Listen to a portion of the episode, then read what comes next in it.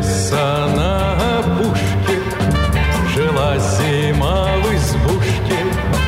Она снежки солила в березовой кадушке. Она сучила пряжу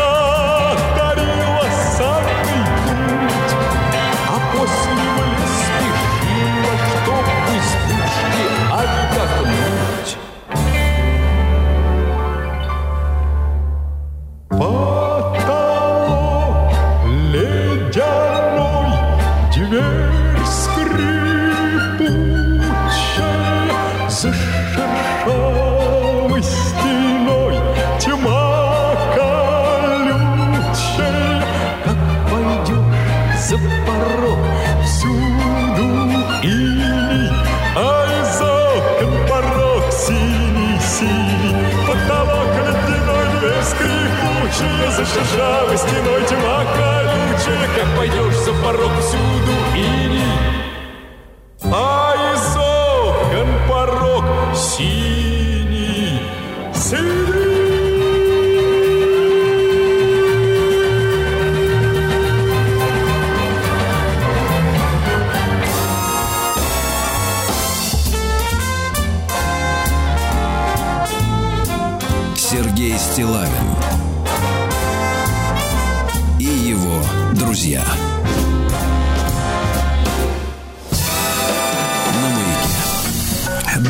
дорогие товарищи, доброе утро, Владислав Александрович. Я понимаю ваши чувства, разделяю их и говорю вам, э, так сказать, э, с полной ответственностью, это неприемлемо. С наступающим вас, Сергей Ильич. Э, Мы имеем в виду снегопад, Конечно. который э, разрушил все мое вчерашнее вот занятие по очистке тропинок. Нет, он ск- скрыл всю грязь, всю. То есть, да, такое ощущение, что я ничего не делал. То есть стыдно перед собой. Да. И вы знаете, конечно, это наводит меня на грустные мысли. Потому что мне кажется, они, эти предсказатели погоды, так. они нам лгут. Лгут. О том, что ничего особенного не происходит. Да. Они каждый день, Владислав Александрович, ну-ка тревожную музыку дайте, Давайте, тревожную. да, Каждый день конечно. они нам говорят, что побит очередной какой-то рекорд. То, понимаешь ли, температура, то количество осадков. За 30, 40, 80 лет, за всю историю наблюдений. Потом их спрашивают. Гражданин, предсказатель, синоптик. Это что получается? Как-то перемены в климате? А он говорит на голубом глазу, да нет, это нормально.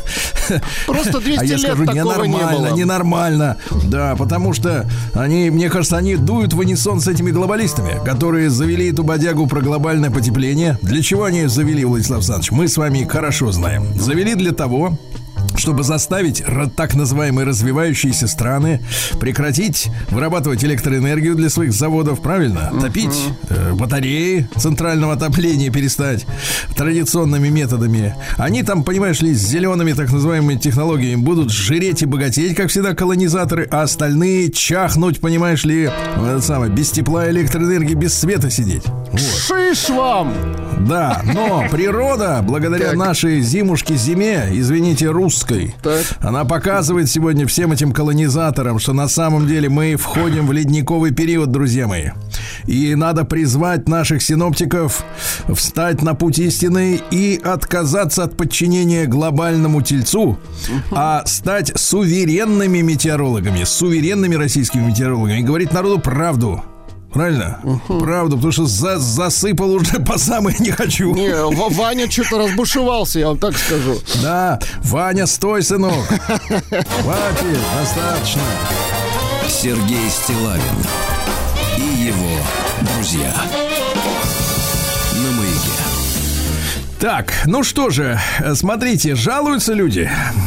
На вас в том числе. Вот Антон Москвичи Жуков. жалуются. Нет, Давай. из Калининграда А, жалоба тем прилетела. более, давайте, давайте. Да, вот именно. Добрый день. А может и недобрый. Кстати, все письмо написано заглавными буквами, так что аж в глазах от этого Ну, шума. Чтобы больнее было, Сергей Валерьевич. Ну, Мне, да. Я все это принимаю близко к сердцу. Давайте. Вам-то плевать. Нет, не плевать. Ну, добрый день, а может и не добрый. Для меня он так начался сегодня.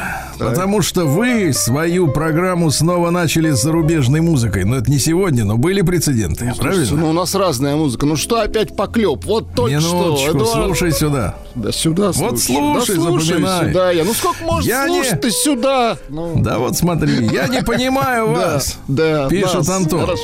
Есть у вас замечательные рубрики. Особенно с удовольствием слушаю прелестных женщин. Не всех. Это про музыку и поэзию я с восторгом внимаю. Ну, чудо, как хороши ваши гости. И много еще чего интересного. Но почему так много иностранщины? Не то сейчас время. Мы, пишет Антон, он один, но он говорит от, от имени ну, мы. он как бы втроем. Я, я понимаю. А может и в тысячером. Мы хотим больше русского. Я не одна так... Не понял. Подождите, Артем женщина?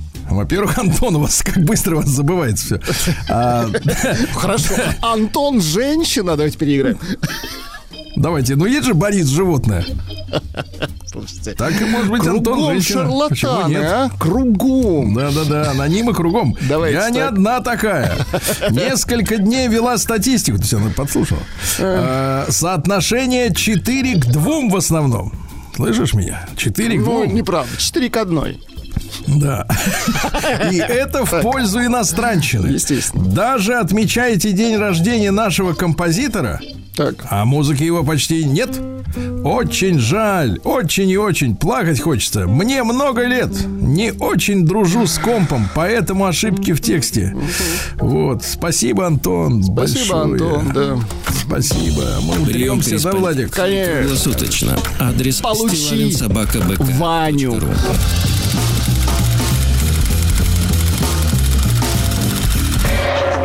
Фамилия Стилавин 2 Л.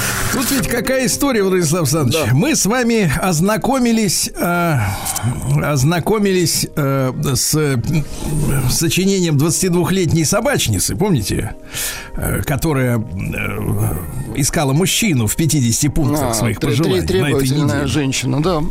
Да. А, а вот наши замечательные слушатели, они э, подсуропили и п- п- опубликовали у меня прям вот в телеграм-канале Стилайн Today в комментариях опубликовали, м, ну скажем так, как это называется, когда вот э, графы, даты, это табличку вот, табличку. табличку, То есть не, есть у нас люди, которые не просто владеют, например, словом, но владеют искусством. этого. А, систематизировали, Сергей Валерьевич. ну как-то программа-то называется, которая таблицы делает. Excel, Word, О, мгм, о, Office. Примерно так. Тут э, с 27 марта по 5 июня. Сами понимаете, дней много. Ну, это С так, 27 да, се- марта. Серьезно так. Мгм. По 5 июня.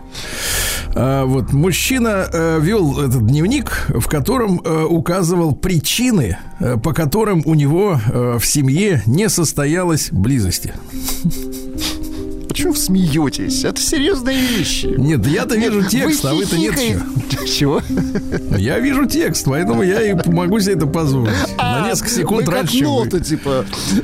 Да как ноты, да, композитор так умел, они листают так, и так, и вдруг так, да, и дальше. Давайте. 27 марта не в настроении. 28 марта болит голова. 29 марта не в настроении. 30 марта не в настроении. 4, 31 марта не мылась 4 дня. Кошмар. Ну, не мылась, это значит не принимала ванну по-нашему. 1 апреля устала. 2 апреля забыла побри... Э, не вода. 3 Хорошо. апреля устала, 4 апреля устала, 5 апреля опечалена, что не работал Wi-Fi. Нет Wi-Fi, болит... нет любви. Я ускоряюсь. Давайте. 6 апреля болит голова. 7 апреля дети плакали весь день. 8 апреля простудилась, 9 апреля простудилась, 10 апреля паучит Простудилась. 11 апреля болит спина. С 12 по 15 включительная понимаю. Простудилась. 16 Нет. Да все мы поняли. не простудилась, а. Вот так. 16 апреля объелась. Объелась. Отвратительно. А ты знаешь, Это вот таким неприемлемо вот, да. объелась, так? Да. 17 апреля объелась. 18 апреля чувствовала себя жирной и отвратительной. 19 апреля давно не мылась. Да что ж 20 такое? апреля. То, то объелась, то не мылась. Да. Ну, 10, 20 апреля дети раздражают. не понос так, золотуха. Так, 25, 21 апреля опять не побре... э, да. 22 помылся. апреля в стрессе, 23 в стрессе, 24 устала, 25 устала, 26 не мылась 5 дней. 27 апреля болит голова, 28 болит голова, 29 мы подрались до этого. подрались. Ся. 30 апреля все еще обижена за драку. 1 мая. В стрессе из-за экзаменационной работы. Э, 2 мая не, не смогла ее закончить. 3 мая секс – это тебе не подарок на день рождения. Четвертого. Дети плакали весь день. Пятого объелась. 6 мая пучит живот. Седьмого обижена, что не могли съездить к ее семье. 8 мая дети болеют. 9 дети болеют. 10 мая теперь она заболела. 11 мая выздоровела, но дни. Вплоть до 14 15 боялась, что я посчитаю ее отвратительной после 16 грустила, 17 мая подралась с сестрой, 18 обиделась, что мало, мама приняла сторону сестры. 9, 19 мая устала, 20 мая не в настроении, 21 мая не в настроении, 22 у тебя плохо пахнет изо рта, 23 мая обиделась, что я не оставил ей лазанью. 24 мая дети плакали весь день, 25 мая все, о чем я думаю, это секс, ну то есть ты, Кабель. 26 мая болит спина, 27 болит голова, 28 не брила две не- недели, 29 подралась с персоналом детского сада, 30 на потолке был паук, Она еще и драчунья. Паук это 31 отвратительно, да. боялась, что там есть другие пауки, 1 июня Да. он. Секс. 2 июня. Секс был только вчера. 3 июня голова болит. 4 июня выглядел как ребенок после того, как сбрил бороду. 5 июня щетина колется при поцелуе. Отвратительно. Прием корреспонденции круглосуточно. Адрес стилавинсобакабк.ру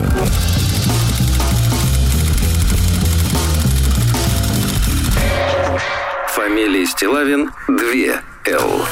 А ведь нас, Владислав Александрович, периодически посещают нет не музы. Музы посещают других, а нас посещают поэты. Сергей Валерьевич, У нас ну, есть музу поэт Виктор. надо. Да, извините. Ну, У нас есть поэт Виктор, помните, Виктор, да? конечно, конечно. Таганрог, родом из Таганрога.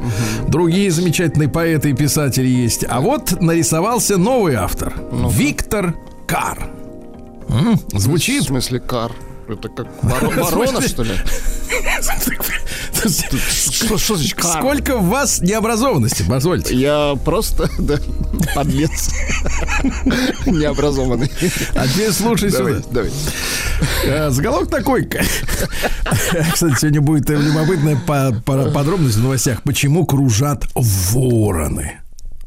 О, Это в новостях будет. у меня. Э, Комментарий к последнему эфиру Добина сочинил товарищ Кар. Да. Во всяком случае, последний, какой я посмотрел. Видите, люди пользуются видеозаписями. Э, Про предательство своих желаний в угоду правильности. Ну, доктор нудно и долго объяснял, что свои желания надо не предавать, понимаете, да? Теперь стихи. А рассудительные... О, нет, не так.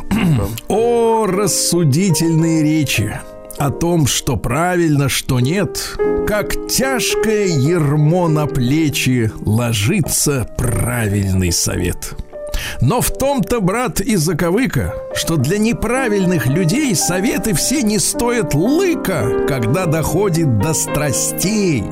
А без огня не имеют руки, и сердце стук уж не стучит. Мы медленно гнием от скуки, когда все правильно рачит.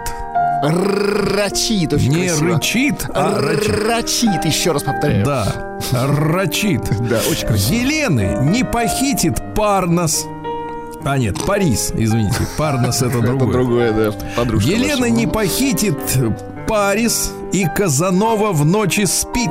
На ЗОЖ вдруг перешел Дионис. Зевс Гере верность сохранит. В том нету жизни, нету страсти, лишь увядание и тлен. Самсон, не разорвавший пасти, лишь жалкий им... Вот так.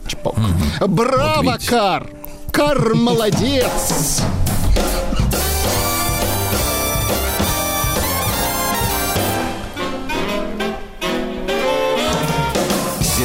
Стилавин и его друзья на маяке. Да, вот такая вот история, Владислав Александрович.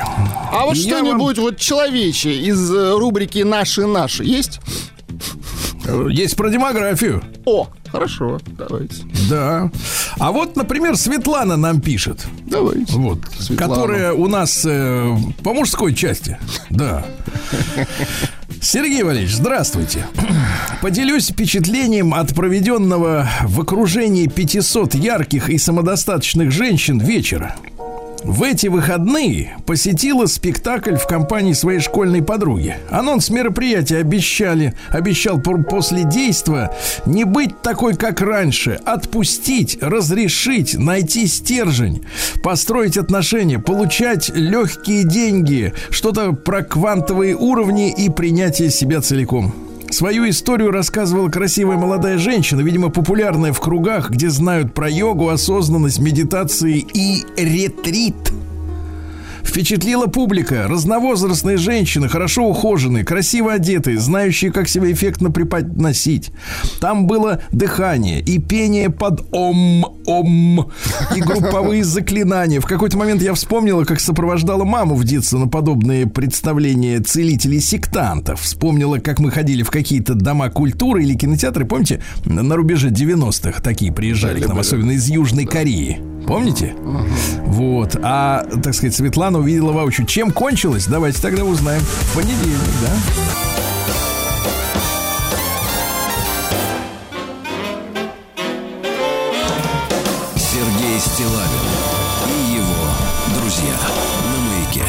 Дорогие товарищи, ну вот и середина декабря, то есть э, год еще не закончился, все уже засыпало. А уже хорошо, да. Отгребаем, да.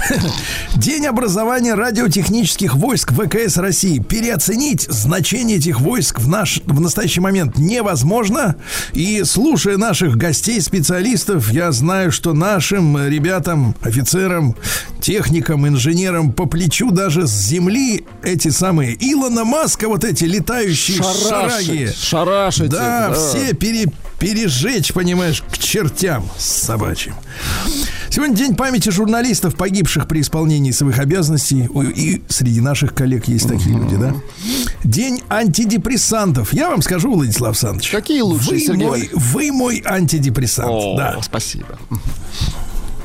А вы Надо мой. что-то взамен А вы сказать. мой. Вот лишь. Вот. Теперь уже Отгрузил. повежливее получилось. Хотя я, конечно, думал про другое. День второй поправки к Конституции американской. Это право носить при себе оружие. У них, видите как? Да. День капкейка. Ну вот э, капкейка, ребята, это, конечно, очень смешная вещь. Она лицемерная. Потому что есть вот, ну, есть нормальные торты, да, большие. Э, Торт ведь он почему большой? Некоторые не понимают. Для того, чтобы... Это не, для- не в одно рыло. Это для того, чтобы пришли люди в гости, правильно? Сели, отметили, съели по кусочку. Много, когда Можно народу, большая семья. да. Много друзей, да. Но последнее время общество атомизировано. Люди одиноки, а жрать хочется сладкое, правильно? И торт, он, он, она, конечно, может съесть весь этот торт, но тогда у нее в штаны она не влезет на следующее утро, понимаете? И тогда вот они придумали вот эти маленькие, милипусенькие такие тортики, да, чтобы как бы, это, это синоним, это, вернее, символ нашего времени, времени одиночества, к сожалению, да. Международный день чая, мы сегодня, кстати, разберемся, слушайте, слушайте, такой вкусный сейчас наши стали делать, я вот реально от, уже черный чай давно не пью. Такой вкусный Иван-чай со всякими добавки, с добавками, со смородиной, со всякой там, понимаешь, с малиной. Забористый? Отличный чай, замечательный, да. Сегодня день кошачьих пастухов, это ваш праздник. День на день жемчуга. Вот я, кстати, удивился несколько лет назад, да не несколько, уже давно, так. что, оказывается, женщины считают жемчуг неприличным некоторые носить. Говорят, это слишком пошло или Вульгарно? Или вульгарно. А ничего нет Интересно. лучше, когда на шее, на шее колышется, как говорится, вот эта вот а, сбруя такая вот жемчужная. Шарики. Да. День приручения ульна, это понятно. День уродливого новогоднего свитера. День валяния под лавкой. Также сегодня день неудачника. Это хороший праздник, потому что всем вокруг нам уже 30 лет говорят, что надо достигать чего-то, а вокруг одни достигаторы. На самом деле достичь можно чего-то только на фоне того, кто проиграл. Правильно, товарищ? Конечно. Так вот, сегодня наш день, Владислав Александрович. И, наконец, а вакуум ледяной сегодня. Принято молиться о крепком сне и отгонять от избы ночниц. Вы знаете, что это такое? Ну, что, что за ночницы? Это Ночные нечистая сила. А. Нет, это ночи, нечистая сила. Такая же нечистая, как и те, но так, ферическая. Пугает по детям, по детям, э, детей, детей пугает по ночам, да. А, наблюдать за приметами погоды. А ну-ка теперь давайте проверим ну обильный снегопад. Сегодня обильный, Сергей Валерьевич. Ох, более чем. Говорит, так. что весной травы взойдут невиданные. Вот так. Хорошо. Сергей Стилавин и его друзья. Ну что же, в этот день родился Нерон 30, в 37 году, пятый римский император. Ну, рос он, конечно, в условиях асоциальных. В принципе, его, конечно, в другую семью переселить, Может, несмотря на все, стал, да. несмотря на все и ужасы ювенальной юстиции, но э, мамаша отравила своего мужа, отца Нерона. Угу. Чтобы Нерон стал императором. Норм, да, так, в принципе. И вот жить и знаешь, я император благодаря тому, семейка, что мама да. отравила сказать, папашу, да. А что за история какая была еще дальше? Э, ну, Нерон не раз признавался, что образ мамаши преследует его по ночам, и он даже это, нанял персидских магов, чтобы они сделали так, чтобы она ему не снилась. Понимаете, да? Uh-huh. Ну, а вообще, в принципе, он э, на государственной службе-то себя никак не проявлял. Он с сенатором передал все свои полномочия. А сам он занимался посещением борделей и ресторанов. Ну, стихи любил писать, да. Ну, это если трезвый. Э, да, пытался ограничивать коррупцию, потом говорит, да, ну, пустое все это, ерунда какая-то. Да. А, кстати, налоги были уменьшены при нем с 4,5% до 2,5%. Представляете? Удивительно. Как же государство жило? На что жило государство? Да, вопрос. Да. Вот, вот, вот, вот на 13%, а американцы еще больше, я не знаю, как они там. В Швеции вообще, говорят, на супербогатых, сколько там, 75% налог долларов. А этот два с половиной. Сумасшедший, вот он почему, да. Ну, а да, потом он музицировал, понимаете, да? Да. Э, вот. Человек а потом, искусства. когда ему подхали, мы начали рассказывать, что он поет вообще нереально, он начал выступать уже публично. Жаль, вот это жаль, конечно. Да, ну благодаря тому, что тогда принято было на публичных мероприятиях. Вот у нас какие публичные мероприятия? Люди все приличные, в костюмах, сидят, смотрят концерт, да? Ну и ничего, собственно говоря, не просят. А тогда принято было хлеба раздавать э, на представлениях. А иначе смысл поэтому... приходить. Нет, смысл, чтобы молчать, что поет плохо. Иначе хлеба не дадут. Да, да, да. Вот, что он говорил-то? О людях думал плохо. Все люди законченные негодяи и в душе готовы перегрызть друг другу глотки. А он ну, Д'Артаньян, и... прекрасно. Да, ну это и понятно, да. А что еще любопытного? В 1730 году последней прижизненной публикации Даниэля Дефо, это писатель и агент спецслужб британских, как вы понимаете, uh стала надежная схема по немедленному предотвращению уличного воровства. Сама схема не, не, публикуется. Да. В этот день, в 1749-м, вот смотрите, как вроде бы зима на носу, а тем не менее основан сегодня Ростов-на-Дону город был. И мы в Ростов-Папу шлем наш ледяной снежный привет. Снежный абсолютно Замечательный привет. город, замечательные люди, замечательная кухня. Люблю этот город. Да. Что у нас еще любопытного? В 1775-м в Петербурге уморили красивую женщину, княжну Тараканову. Красивую, Говорили, но что- подлую, Сергей Валерьевич. Но она лезла не туда, куда Вот надо, именно, конечно. вот Авантюристка именно. так Да. называется. Да, ее посадили в камеру, а тут как раз опаньки и наводнение. Там ее и затопило. Мгм. А, Да. А, Что же еще? В 1802-м Янош Бойяй. Как, как? Бойяй. Ну, так читаю, как пишется, да. А, Венгерский математик, он вместе с Лобачевским э, занимался вот э, тем, что под Евклида копал. Э, Да. А, Вот эти Да, да, да. им, понимаешь, вот есть такие люди, понимаешь, вот, вот им мироустройство не нравится. Принцип, это называется, знаете, как элегантно, принцип не нулевой кривизны. Да. И он, кстати, в конце дней своих сошел с ума от злости, что Всё-таки, да? Лобачевскому все лавры достались, а его никто как бы особенно не заметил. Представляешь, насколько был убежден в своей гениальности, что она против него обратилась. Да.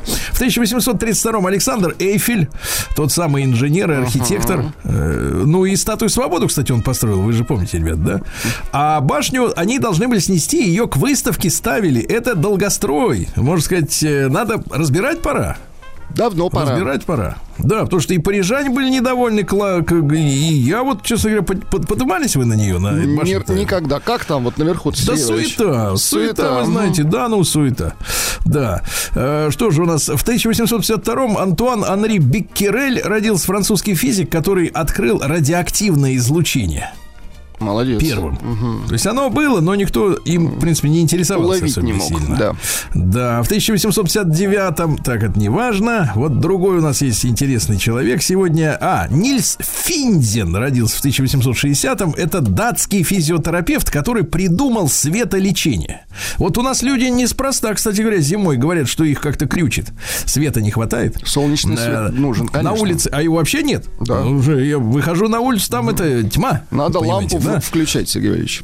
Надо лампу, дорогие товарищи. Или вот я разговаривал со специалистами, и вот очень хорошо, вот когда у богачей, например, камин горит, а у нас, у простых народов, э, так сказать, у Так, нас а эти у нас печка что? топится, печка Хорошо. топится, в баньке топится. И вот ты сидишь, а оттуда на тебя, понимаешь, не вот это вот э, из, эм, как этих, диодов, да, шарашит, а настоящие, так сказать, с инфракрасным излучением, понимаешь, ты разденешься, голенький стоишь напротив него, а огонь тебя, как бы, так Как сказать, бы ласкает. Подмигивает.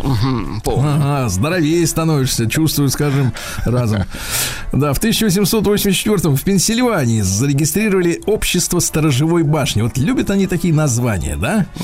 А это что такое? А это запрещенное с 2017 года э, свидетели Иеговы. Понятно. На минуточку. И, кстати, 395 отделений на территории страны было. А что они говорят-то? Чем они отличаются от остальных, э, которые с крестами? Да, за что Э? Так вот, свидетели Иеговы отрицают учение о бессмертии души, например. Мгм. Отрицают, понятно. Мгм. Говорят, нет. Ничего подобного, говорят, да, то есть не дают надежду, понимаете, какая история. А, да, и кроме того, отвергают Рождество, Пасху отвергают. А Выходит, Сергей Валерьевич, они еретики? Да, ну не то слово, какие. Жуткие. В 1903 году, то есть сегодня юбилей, 120 лет назад, родился Юлий Яковлевич Райзман. Это замечательный режиссер, кинорежиссер. Снял такие фильмы. Сначала снимал фильмы такие серьезные, например, «Коммунист». Помните, Хороший фильм, кстати, фильм? отличный Замечательный, фильм, да. да. А потом такой лирический фильм, лирический фильм «Странная женщина» с Ириной Купченко. Он мел- А? мелодраматический такой, Да. помню, И хороший. фильм снял э, вот э, под названием «А если это любовь о школьных чувствах людей?» Тоже Мы хороший, все знаем, доживем до понедельника, да? Но вот это вот на ту же тему. А в 1905 году основан Институт русской литературы «Пушкинский дом». И так вот оттуда иногда прилетают, да, вот эти э, тоже нововведения в нашем с вами языке. Это хорошо. И в 1907 году Николай Васильевич Никитин родился. Наш ученый в области железобетонных металлических конструктор, автор проекта Останкинской башни. Ну, чтоб там тросы, понимаете, там же внутри трос, да? Э, И какая, какая история? И, кстати, э, э, так сказать, на Мамаевом кургане, естественно, монумент Родина Мать зовет. Правильно? Тоже трос. Стилавин и его друзья на маяке.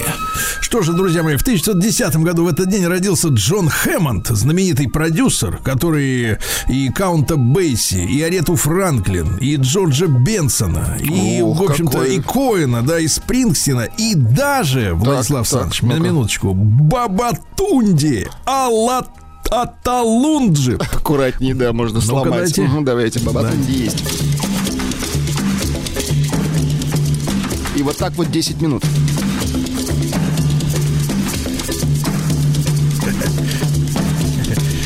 То есть вот эта вся ритмическая культура, она из Африки, правильно? Абсолютно точно, да. И джаз, да, понимаю. частично тоже оттуда, да. Да.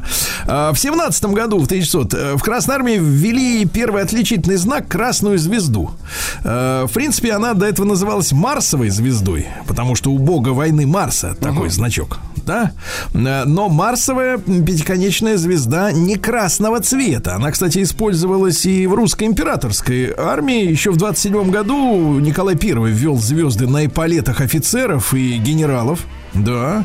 А В, в разгар, со- соответственно, Крымской войны добавлены на погоны. А автором а, вот этой советской красной звезды уже стал эм, комиссар Московского военного округа гражданин Полянской, э, который предложил красную пятиконечную звезду с изображением, там еще должен быть плуг, молот и книжка обязательно. И книга. Без, без книги никак не получится. Книгу да. потом убрали. Книгу убрали первой, кстати, я так смотрю. Да, а то будут знать много. Э, Сегодня, в этот день, в 1921 году, ввели платность газет в стране. Представляете, несколько лет газеты были бесплатные. Ну, то есть, Удивительно. то есть, скорее их вообще не было. Да. В 22-м Алан Фрид, американский диджей, что он сделал? Придумал слово рок-н-ролл, правильно? Спасибо ему. Мгм. Большое за это слово. Да. А, Сто лет сегодня исполняется со дня рождения Валентина Ивановича Варенникова, генерала армии, который до последнего боролся за спасение Советского Союза. Он участвовал и в параде Победы в 45 году в июне. А в 91-м подписал обращение под названием «Слово к народу», но что-то народ почему-то как-то глухо услышал обращение. Может, в отпусках были, не знаю. Он писал, что Родина, страна наша, государство великое, данное нам в сбережении истории, природой, славными предками, гибнет, ломается, погружается во тьму и небытие. Но не услышали. В, в тот же день родился Узи Галь, э, израильский конструктор оружия. Ну, Узи, Узи, израильский да. автомат такой компактный. Там прикол в том, что, в принципе, целиться не надо. Потому что там такая скорострельность, что, в принципе, он просто направь в ту сторону, Просто откуда как знай бы- да поливай. Мгм. Ну, вообще не надо знать даже. Прицела не, нету, тут трррр, и все, и весь, и весь магазин уже высаден. высажен да. А в 34-м что, родился Шушкевич, помните? Один из тех, кто подписывал Беловежские соглашения. Его в прошлом году э, не стало. Э, да, он, кстати, один из первых, последних министров, э, да, но неважно. Э, что он, встречался с Ельциным, с Кравчуком, мы все это помним, естественно, да, в Беловежской пуще. В 48-м году родилась, господи, давайте поздравим, Владислав Александрович. Ну так, Все-таки кого? есть приятные события. Екатерина Феоктистовна Шаврина. О, а? боже, это Ну, прелесть. Накуролесила, накуролесила, такое не приснится и во сне. Не проснится невеста. Весело, жила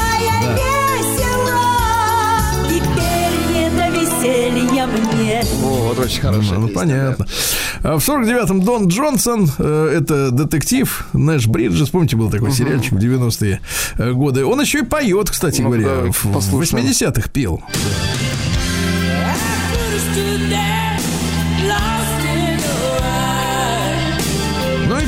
дальше, да? да. Так-то, Слушай, в ну ты принципе. попадает, да. Хороший поэт. Мгм. В 52 году, видите, даже мы замечаем. В 52 году Кристина Йоргенсен стала первым мужчиной, который сменил пол на женский. Хорошо. Началось это, Вернее, еще раз. нехорошо. В 1952 году. Это был Джордж. Джордж, понимаете? Э, Но он служил в армии, был, там, сказать, военнослужащим, да. Э, Вот. А теперь дело дошло до страшных вещей. Теперь начали подросткам менять пол, вы понимаете? А подростки это кто? Э, Подростки это кто? Они там купируют э, таблетками, ну, какими-то препаратами половое созревание человеку, делают его фактически бесполым.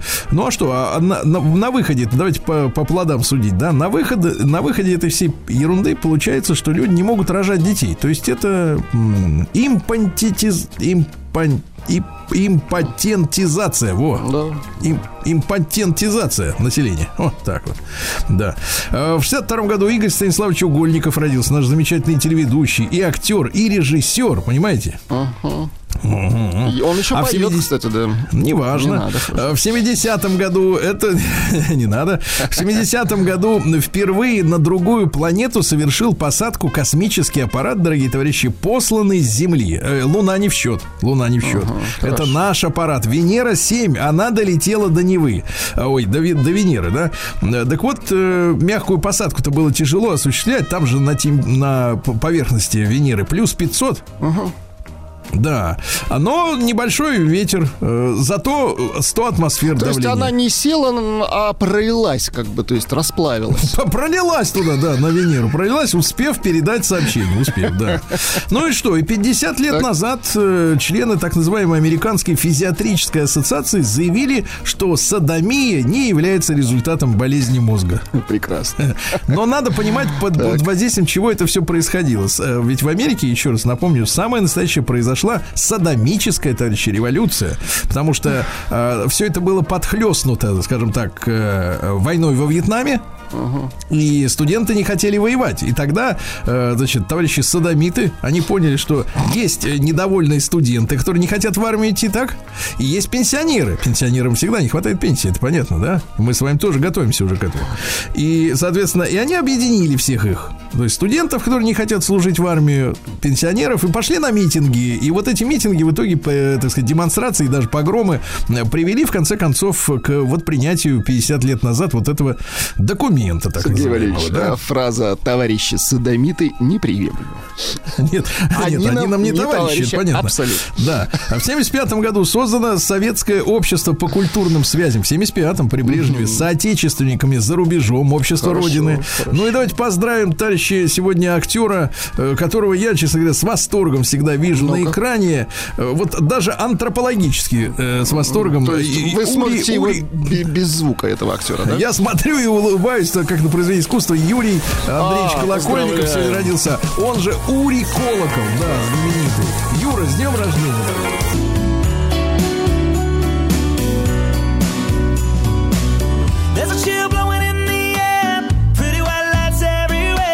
Strip malls and parking lots are packing out.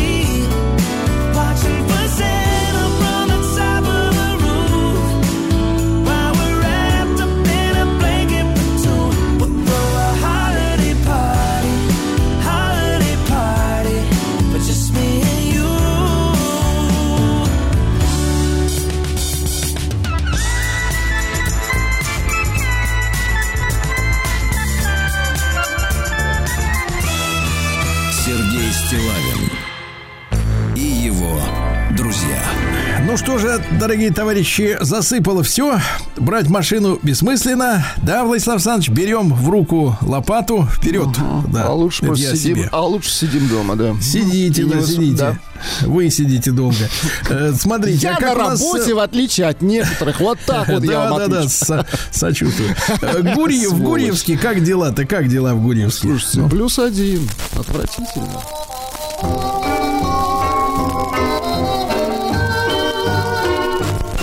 Песней своей помогать вам в работе, дорогие мои. Гурьевчане, да. Вот в Калининградскую область перед Новым годом завезли 92 тонны елочных игрушек, представляете? Это зачем? На продажу? Оно самое, конечно. Ну что же, именно гурьевская пенсионерка заплатила лже-киллеру за отказ от заказа. Помните новость недавнюю? Да. Она приютила у себя бомжика. Так. А тот ей рассказал на второй день. Говорит, знаете, вообще-то я пришел вас э, умершвить. Нет, вообще-то я на, вас работе, заказ. он ей так сказал. Да, на вас заказ. Но если вы хотите отменить его, причем бабушка, конечно, не сообразила, она, видимо, мало смотрит полицейские сериалы. Там ведь есть заказчик и есть исполнитель, правильно? И заказ может отменить только заказчик. Э, С исполнителем бесполезно договариваться. Она говорит, а он говорит, а ты мне заплати 60 и заказ снимем, да. У жителя Гурьевского дома, э, Ж- Гурьевского района нашли дома э, 1100 граммов конопли.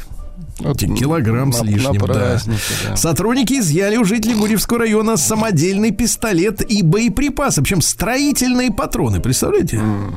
Строительные, да, да, да. Кстати, атаковал ими человека.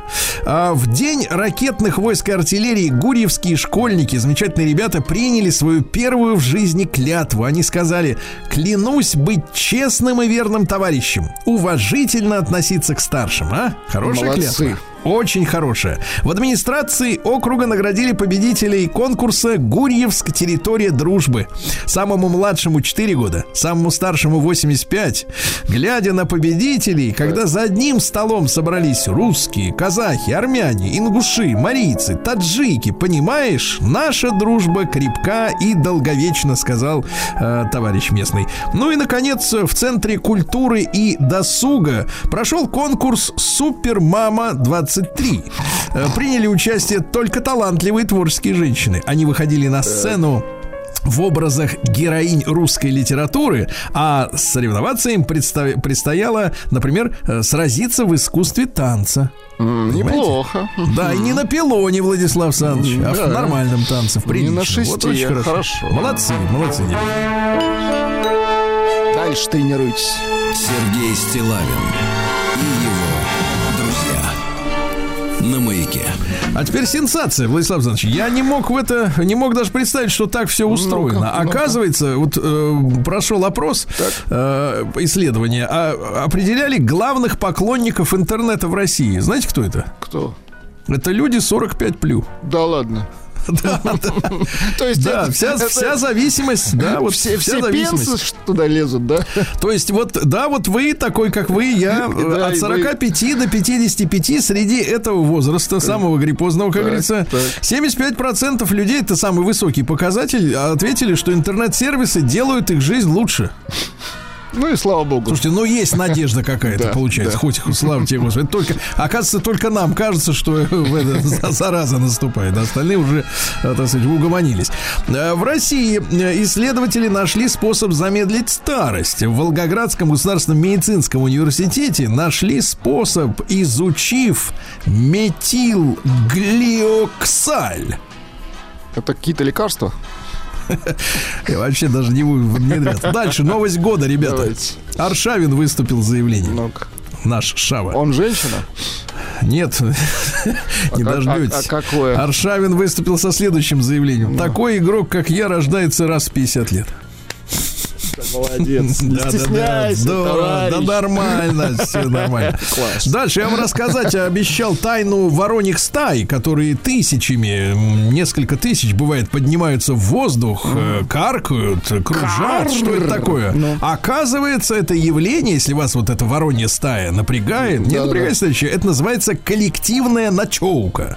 Они кричат, кричат, летят. А, ну типа так Значит, безопаснее ночевать. в этой огромной стае, да, происходит, во-первых, социализация молодых воронов, да, но интересно, что формируются и новые пары. Там происходит знакомство, э, значит, э, Класс. воронов и вороних. Потому что ворона и ворон это разные птицы, ребята. Вы понимаете, да? Ворон он вид черный. птиц. Да, если у, уже у взрослых особей, например, пара погибла, то здесь можно подыскать себе нового супруга. То есть это вот э, скажем, клуб по интересам вороний, да.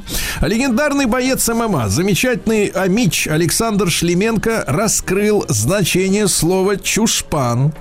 Он Так. ответил, что чушпан означает просто лох. Не волнуйтесь, Чушпан. ничего серьезного. Хорошо. В Госдуме объяснили, почему не запретят слово пацана. Вот опять же, там это слово. что ж они не уймутся, так. Депутат э, Госдумы Мария Бутина э, заявила, что э, наше законодательство запрещает цензуру в фильмах, поэтому слово пацана запретить нельзя. Ну что же, исчерпывающий ответ. В России стали пить больше коньяка, но меньше водки.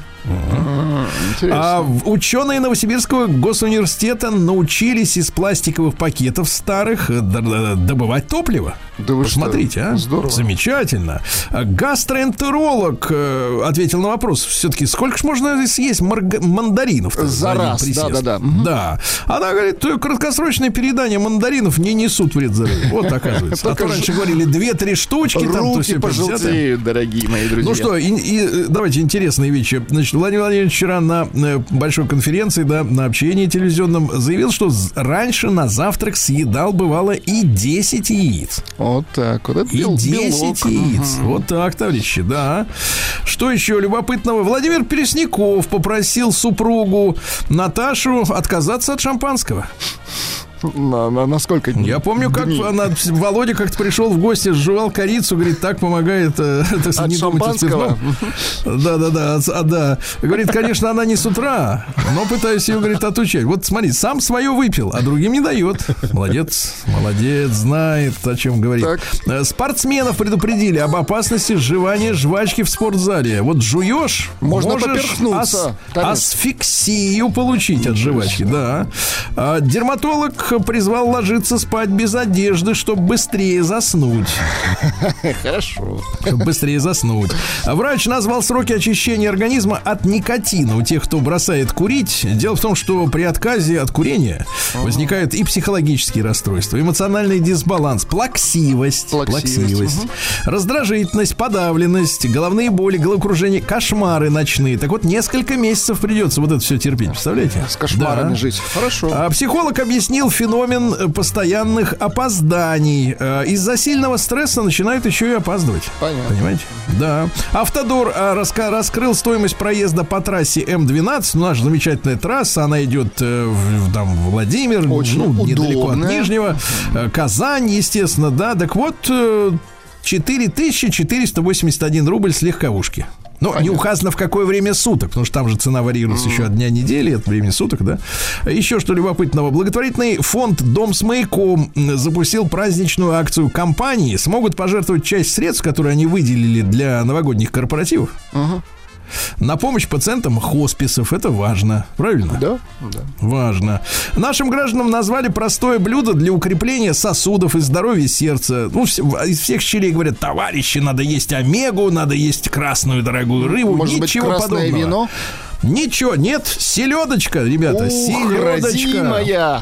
Она ведь до революции считалась, э, так сказать, э, на- на- народным, так сказать, блюдом, да. А на самом деле это самое полезное с точки зрения вот этих жиров Да э, класс. вещь. Да.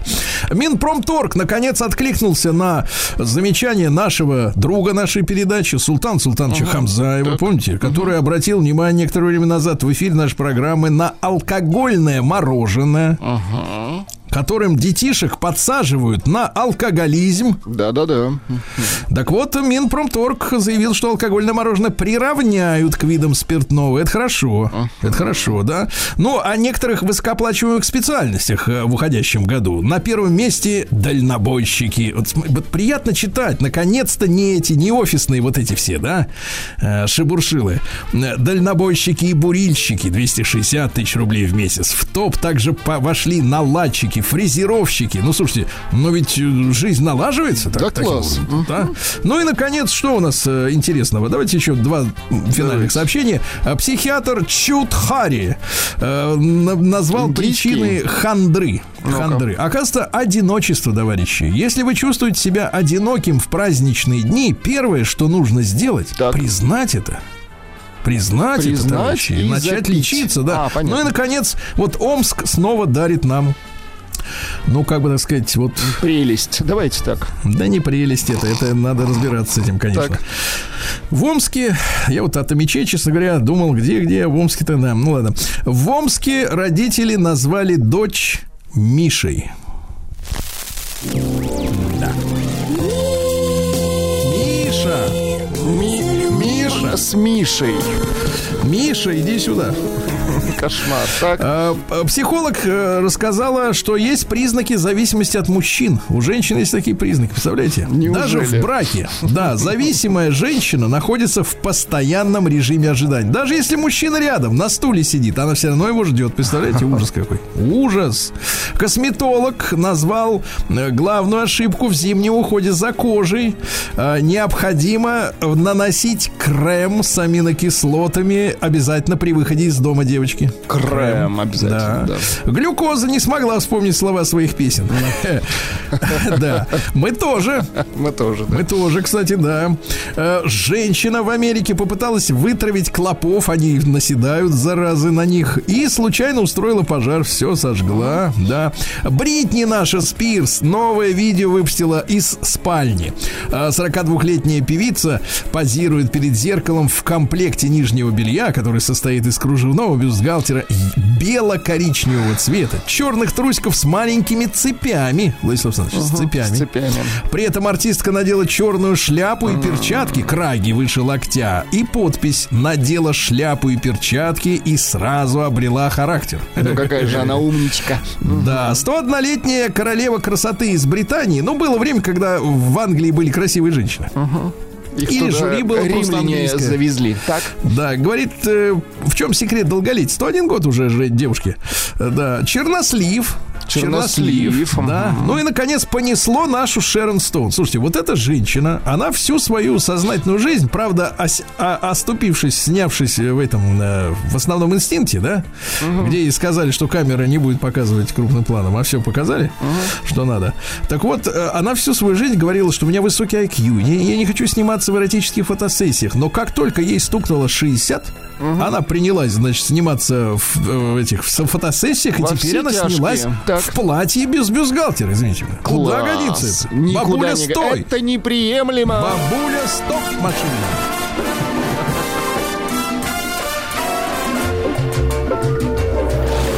Новости капитализма. Очередной раз названо количество шагов в день, необходимое для профилактики, на этот раз деменции. Э, 4000 шагов в день, товарищи, не меньше. 4000. Не указано, с какого возраста надо ходить. Потому что когда помогать-то начнем, да.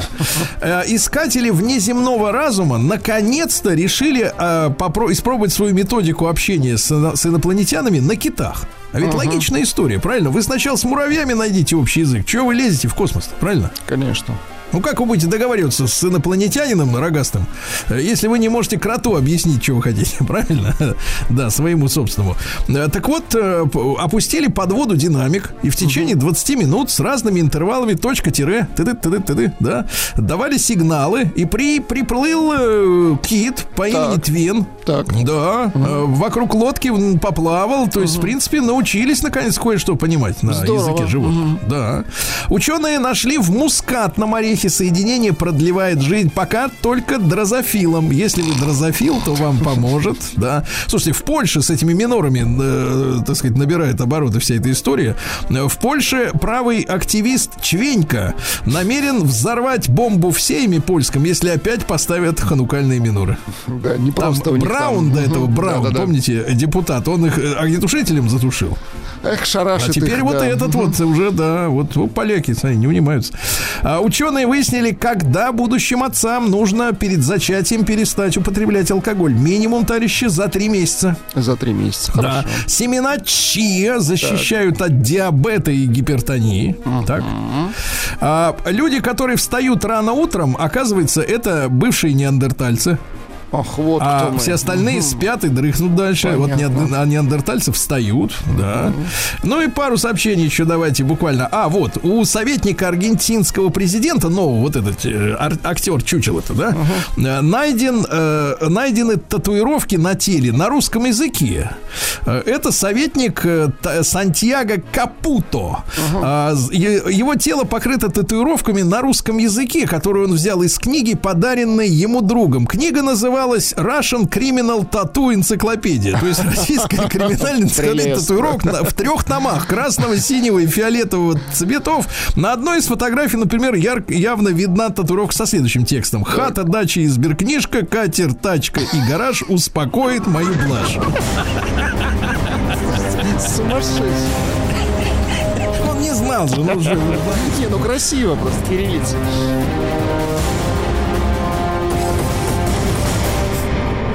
Россия криминальная. Ну что же, Следственный комитет просит МВД еще семерых э, смелых, в кавычках, э, лишить российского гражданства за преступление. Так, ну и в Дагестане, смотрите, какая, какая сволочуга, что с женщиной сделал. В Дагестане жених э, выманил у невесты 650 тысяч рублей. А как? 43-летний познакомился в переписке с 25-летней девушкой. Знакомство пере- переросло в страсть. Она начала ему отправлять откровенные фото, так сказать, э, Ну, понятно. да, красоты, красоты. Так, закрутилась. Через некоторое время она представила мужчину родителям как жениха, и тот он решил на ней заработать, на девчонке. Начал шантажировать, угрожал выложить ее фото в местные соцсети, если не заплатит за молчание. В итоге женщина отдала 650 тысяч рублей, после чего он заявил, а я не намерен на тебе жениться. Какой мерзавец! Подлец! Подлец двойной. И, наконец, пенсионер ограбил секс-шоп в Подмосковье. Пожилой дядька... Да, вошел в секс-шоп и Стоп! вынес кожаную плетку. Плетку.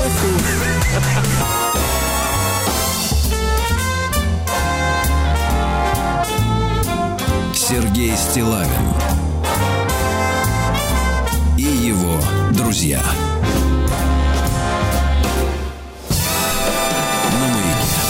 Дорогие, дорогие товарищи, у нас сегодня день чая. Да, э, горячий чай или потеплее нам пригодится сегодня, потому что мы будем долго и упорно скрести.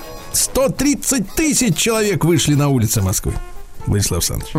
Да. И я вместе с ними, 131 Вот. Вышел, буду скрести, буду чай, с- снег разметать. А потом, конечно, хочется чаю, друзья мои. Сегодня день чая всемирный, да? И я рад, что с нами сегодня э, Наталья Леликова, э, чайный технолог, э, ти-тестер. Это значит специалист по вкусу чая, вы понимаете, да? Автор проекта Арома... Арома Та- Ароматика. так, а- ароматика, да, написано, написано сложно, но я, я с вашей помощью, Наталья, доброе утро, справился, да. Наташа, доброе утро. Да, мы, мы ведь, знаете, в этом году переживаем какой-то вот ренессанс, мне кажется, возвращение к, э, может быть, даже забытым каким-то продуктам. Я видел летом новости о том, что у нас даже чуть ли не дефицит э, э, Иван-чая того же созрел, да, и это замечательно, значит, есть большой спрос. Я сам, честно говоря, эту штуку полюбил очень сильно, со всякими добавками, но хотелось бы вот э, как именно чайного технолога от вас послушать, Наташ, э, какой чай, с вашей точки зрения, какие чаи, э, давайте, наиболее полезны для человека, вот так, начнем с этого. Ну, а, здесь можно сразу выделить чай как чай э, растения камелия синенсис, то есть то, что мы называем черным или зеленым чаем, и все другие травяные чаи. К ним уже относятся, к примеру, иван-чай. Польза у них будет э, совершенно разная, но польза будет, безусловно, у того и у другого. В случае, если мы, например, говорим про э, чай, из которого получается черный, зеленый, уз- узнаваемые э, чаи, они тоже будут отличаться по пользе, поскольку зеленый чай, он э, более охлаждающий по своему, по своим свойствам, так сказать, Получается, что в нем больше антиоксидантов, э, и он чуть меньше будет бодрить, чем черный чай. А в нашей стране наиболее популярен черный чай, поскольку одно из его важных свойств – это согревание. Вот вы не зря сказали, что после работы на морозе всегда хочется чая. А, Как раз черный чай обладает согревающим свойством, в нем также есть э, полифенолы, которые выводят токсины, антиоксиданты, чуть меньшем количестве, чем в зеленом чае, а также есть э, кофеин э, в связанном виде с полифенолами, как вещество теин, это вещество бодрит. Э, и есть э, аминокислоты, в том числе элтианин, который действует расслабляюще э, на нервную систему. А что касается э, травяных чаев, А вот, то... в них, Наталья, Наталья, а правило, вот можно, ага. можно чуть-чуть вернуться к черному, да? А, Да. Иногда от специалистов, э, ну, которые выступают там в СМИ именно, э, часто слышишь о том, что вот э, как бы к, вот именно специалисты, врачи, можно сказать, да, именно к черному чаю относятся, ну, так сказать, с, на- наиболее настороженно. То есть вы- выделяют некие группы людей, которым черный чай, в принципе, лучше не пить. Ну, в, в отличие от травяных, например. С чем это связано? Вот в чем есть э, какая-то, какие-то минусы именно черного чая, если он такой замечательный, согревающий и бодрящий? Ну, здесь, э, возможно, э, могут быть ограничения, связанные с потреблением кофеина и бодрящих веществ. То есть э, кофеин действует э, в чае достаточно длительное время, намного дольше, чем э, действует кофеин из кофе. Если кофеин из кофе в течение 40 минут прекращает свое воздействие э, на нервную систему, то в случае с чаем э, кофеин выводится до 4-5 часов из организма, и все это время он делает человека работоспособным и взбодренным. Хотя это происходит без усиленного сердцебиения, для некоторых особо чувствительных людей такое пролонгированное воздействие бодрящих веществ может быть нежелательно. А это влияет как-то на сосуды? И с некоторых пор мы с моим товарищем Владиславом Александровичем стали обращать внимание на медицинские рекомендации. да. И, и- и действительно, вот вы говорите, без усиленного, то есть сердцебиения черный чай не увеличивает, да? А что при этом, давление возрастает? Или вот на что он влияет? Влияние чая на давление очень индивидуально. И здесь тоже могут быть индивидуальные показатели. А, вот такого общего какого-то э, четкого и понятного влияния чая на давление, его нет. Он практически на давление не влияет ни в какую сторону. А, то- то- только оказывает влияние в основном именно бодрящего характера. А, Наташ, а мы знаем, что вот э, всякая бодрость, да, которая вызвана, э, со- соответственно, искусственно, она потом оборачивается на, наоборот, как бы э, умиротворением, скажем так, да. Э, приходится за бодрость расплачиваться организму, да. А В случае с чаем, э, что мы вот по окончании этих четырех часов э, чайного bod- бодряка, э, что мы потом, чем заплатим за это? А, В случае с чаем, через примерно 4-5 часов после чаепития в дело наступая- э, вступает э, аминокислота L-тианин. Это достаточно приятное вещество для нашего организма. Это расслабляющая аминокислота. То есть через 4-5 часов э, кофеин выводится, а в организме остается и вступает в права, начинает действовать расслабляющая аминокислота, приводящая к достаточно такому э, приятному, расслабленному состоянию, уже не очень работоспособному.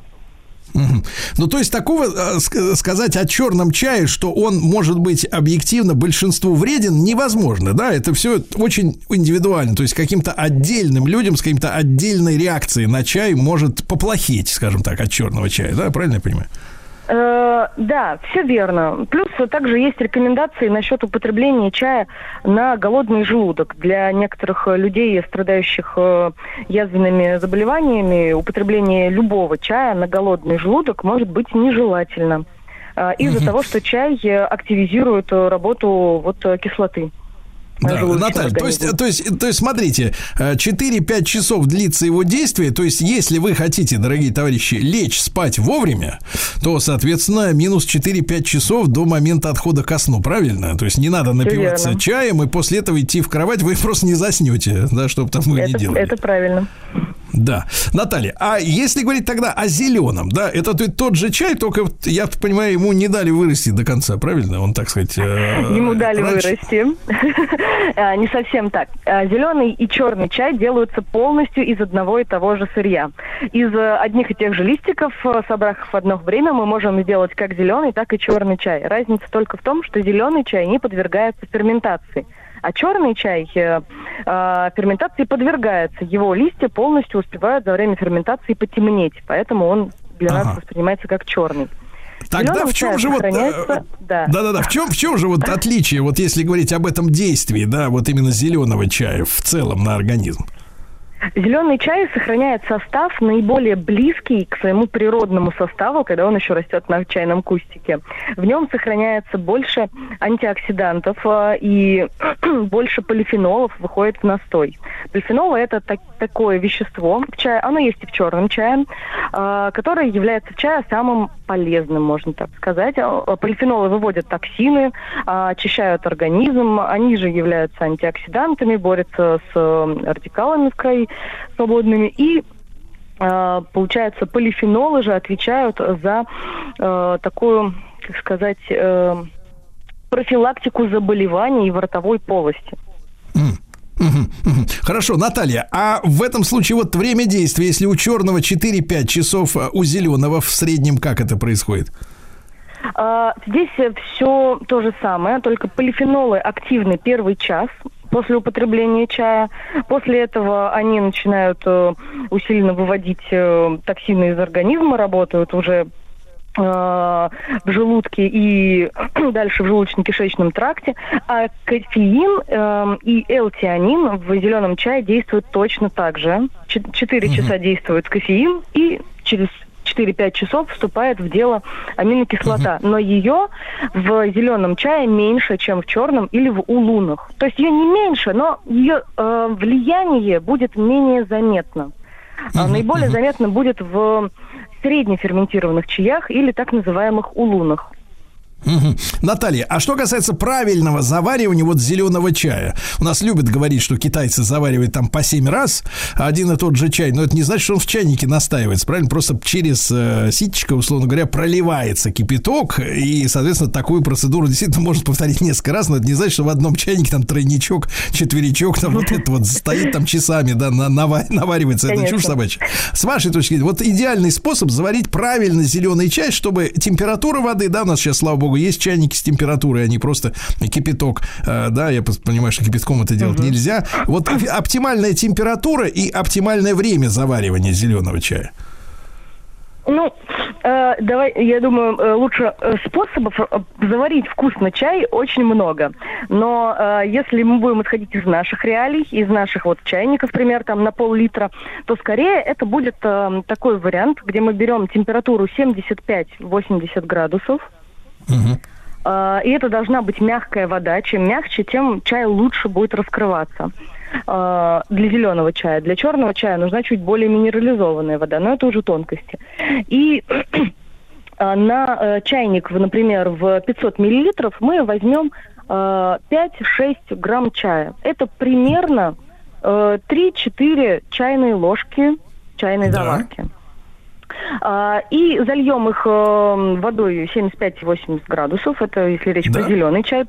И э, по- по- по- подождем, пока он заварится, в течение примерно трех-трех с половиной минут.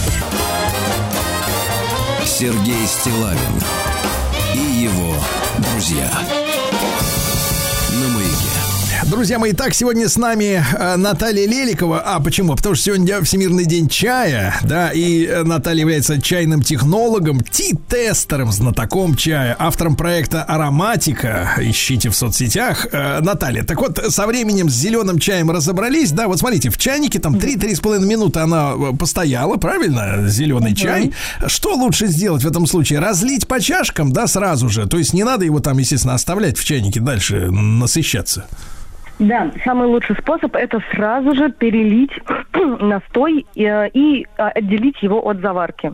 А В случае, если чайная заварка стоит э, в горячей воде больше 10-15 минут, чай начинает выделять уже не эм, э, нехорошие соединения. А, Это токсичное вещество гуанидин. Оно раздражает вот нервную систему, является таким эм, токсином нервной системы, можно сказать, вызывает э, э, усиленное сердцебиение и прочие неприятные аспекты. Понятно. А то некоторые любят выжать все возможное, да, из чая. Да. А, Наталья, а можно и второй раз заварить этот чай? Или, или, или в этом случае действительно вот э, не нужно, чтобы нервы не расшатывались дальше? Вот это э, способ заваривания на один раз. Если мы хотим заваривать чай много раз, то, то есть заливать его многократно, то нам нужно будет заваривать его уже китайским способом, в котором берется намного больше чая к самой заварке, практически в два раза больше, а посуда для заваривания используется в 2-3 раза меньше. Получается, что соотношение воды и чая у нас э, меняется, и в этом случае мы настаиваем не 3-5 минут, там, как в общих рекомендациях, а уже меньше 30 секунд. И в этом случае чай можно заваривать многократными проливами.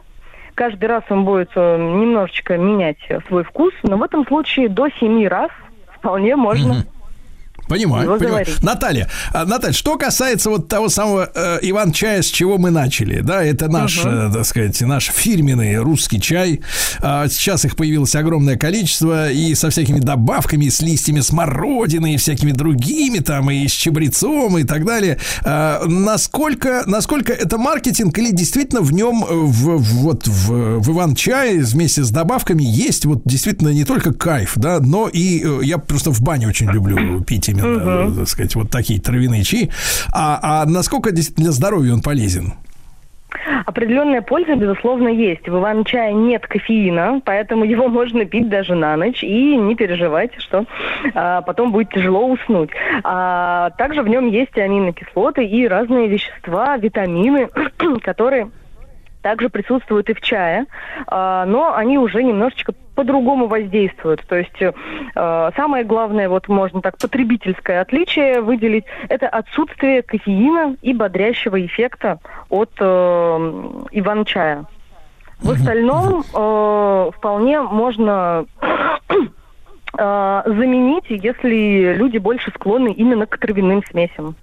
Да, Наталья, а что касается э, вот заваривания, вы знаете, да, ну, полки ломятся от чая в пакетиках, и причем э, м- многие исследования говорят, что оттуда микропластик появляется даже в бумажных этих пакетиках каким-то образом. Вся планета уже этим микропластиком, да? С вашей точки зрения, есть пирамидки так называемые, да, особенно вот Иван Чай часто упаковывают именно в пирамидки, какие-то такие, э, иногда они такие целлофановые совсем уже такие пл- пл- пл- пластиковые какие-то. А, С вашей точки зрения, вот э, нужно отказаться в ущерб, может быть, времени, чуть-чуть больше потратить, но действительно заморочиться, чтобы заваривать в чайнике и отказаться от пакетированного чая. Насколько вам кажется, что там он ну, опасен по своим свойствам и менее, может быть, качественный, чем вот рассыпной?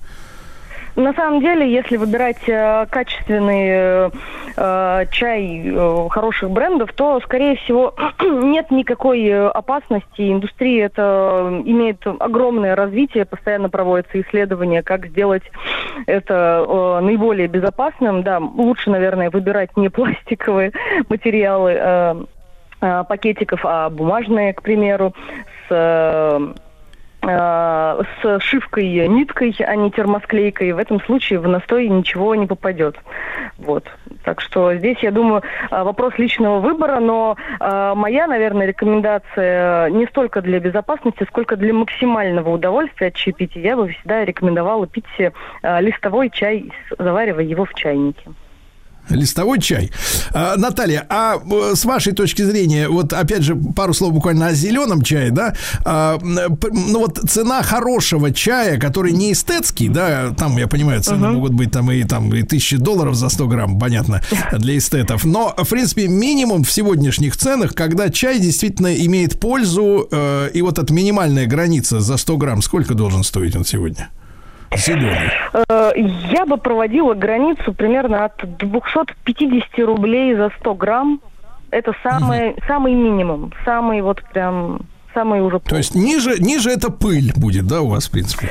Ниже это будет скорее не пыль, но это будет скорее э, не очень качественный чай из э, старых листьев, более грубый и уже э, не такой экстрактивный, что делает его э, не таким полезным. Понимаю, понимаю. Наташ, еще вопрос. Э, Есть всякие чаи, ну, например, каркаде, э, как это, суданская роза. Вот, Да, вы да, видите в нем какую-то пользу? Он такой насыщенный, с кислиночкой, еще лимончик если туда положить. Хорошо, а?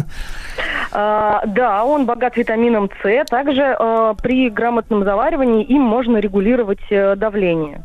Но это лучше делать по показаниям э, врача и по, по- под наблюдением, но для того, чтобы его именно так использовать. Но в отличие от э, чая, он на давление может воздействовать.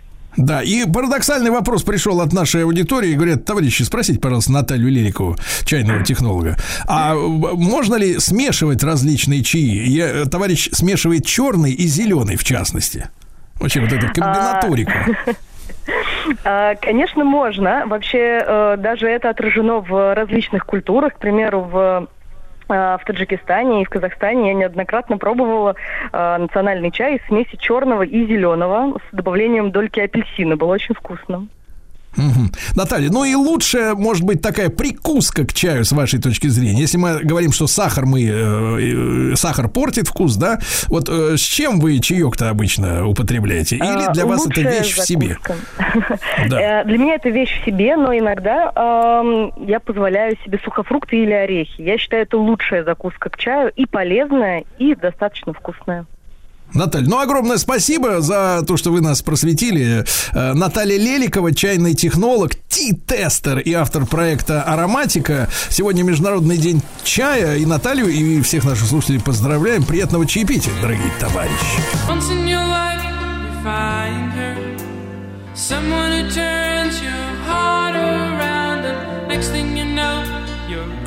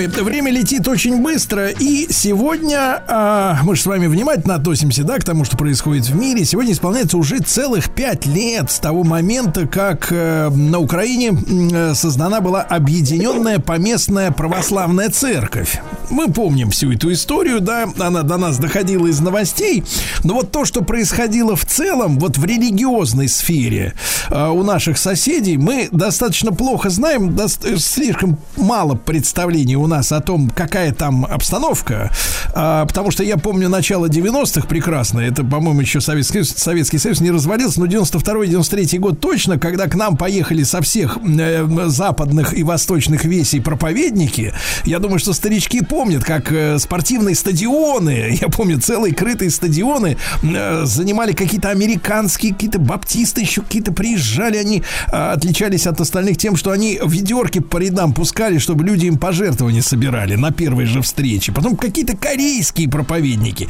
Но потом у нас все это как-то в России сошло на нет более-менее. И даже 6 лет назад, в этот день, в 17 году, э, не в этот день, но в 17 году запретили по суду м, свидетелей Иеговы.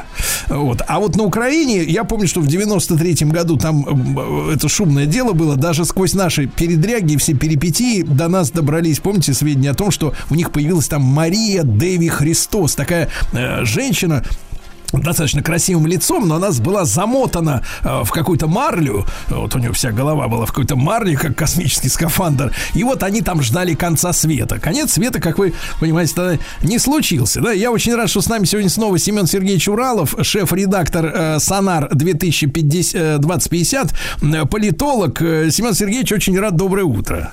Доброе утро, взаимно, очень рад. Да, Семен Сергеевич, ну поскольку мы действительно были в 90-е поглощены своими проблемами, а потом как-то нам полегчало, и мы стали заниматься уже, соответственно, как-то немножко гедонизмом, но насколько позволяла копеечка, да, то мы очень плохо себе представляем вот эти процессы. То есть нам казалось, что, э, ну, Киев, мать городов русских, оттуда прош... ну, выяснилось, что не оттуда, но нам казалось, что оттуда пошло православие. И, в общем-то, народ набожный, религиозный, все читали Гоголя, но не обращали на это особого внимания, да, на какие-то увлечения эзотерикой, скажем так, в сельских местностях.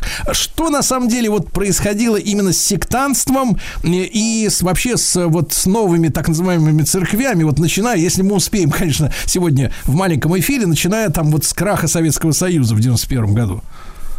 Ох, тема объемная, я еще так основательно попытался подготовиться, восстановить в памяти. Смотрите, точно было три направления внутри этого всего. Было первое направление, назовем это ее так.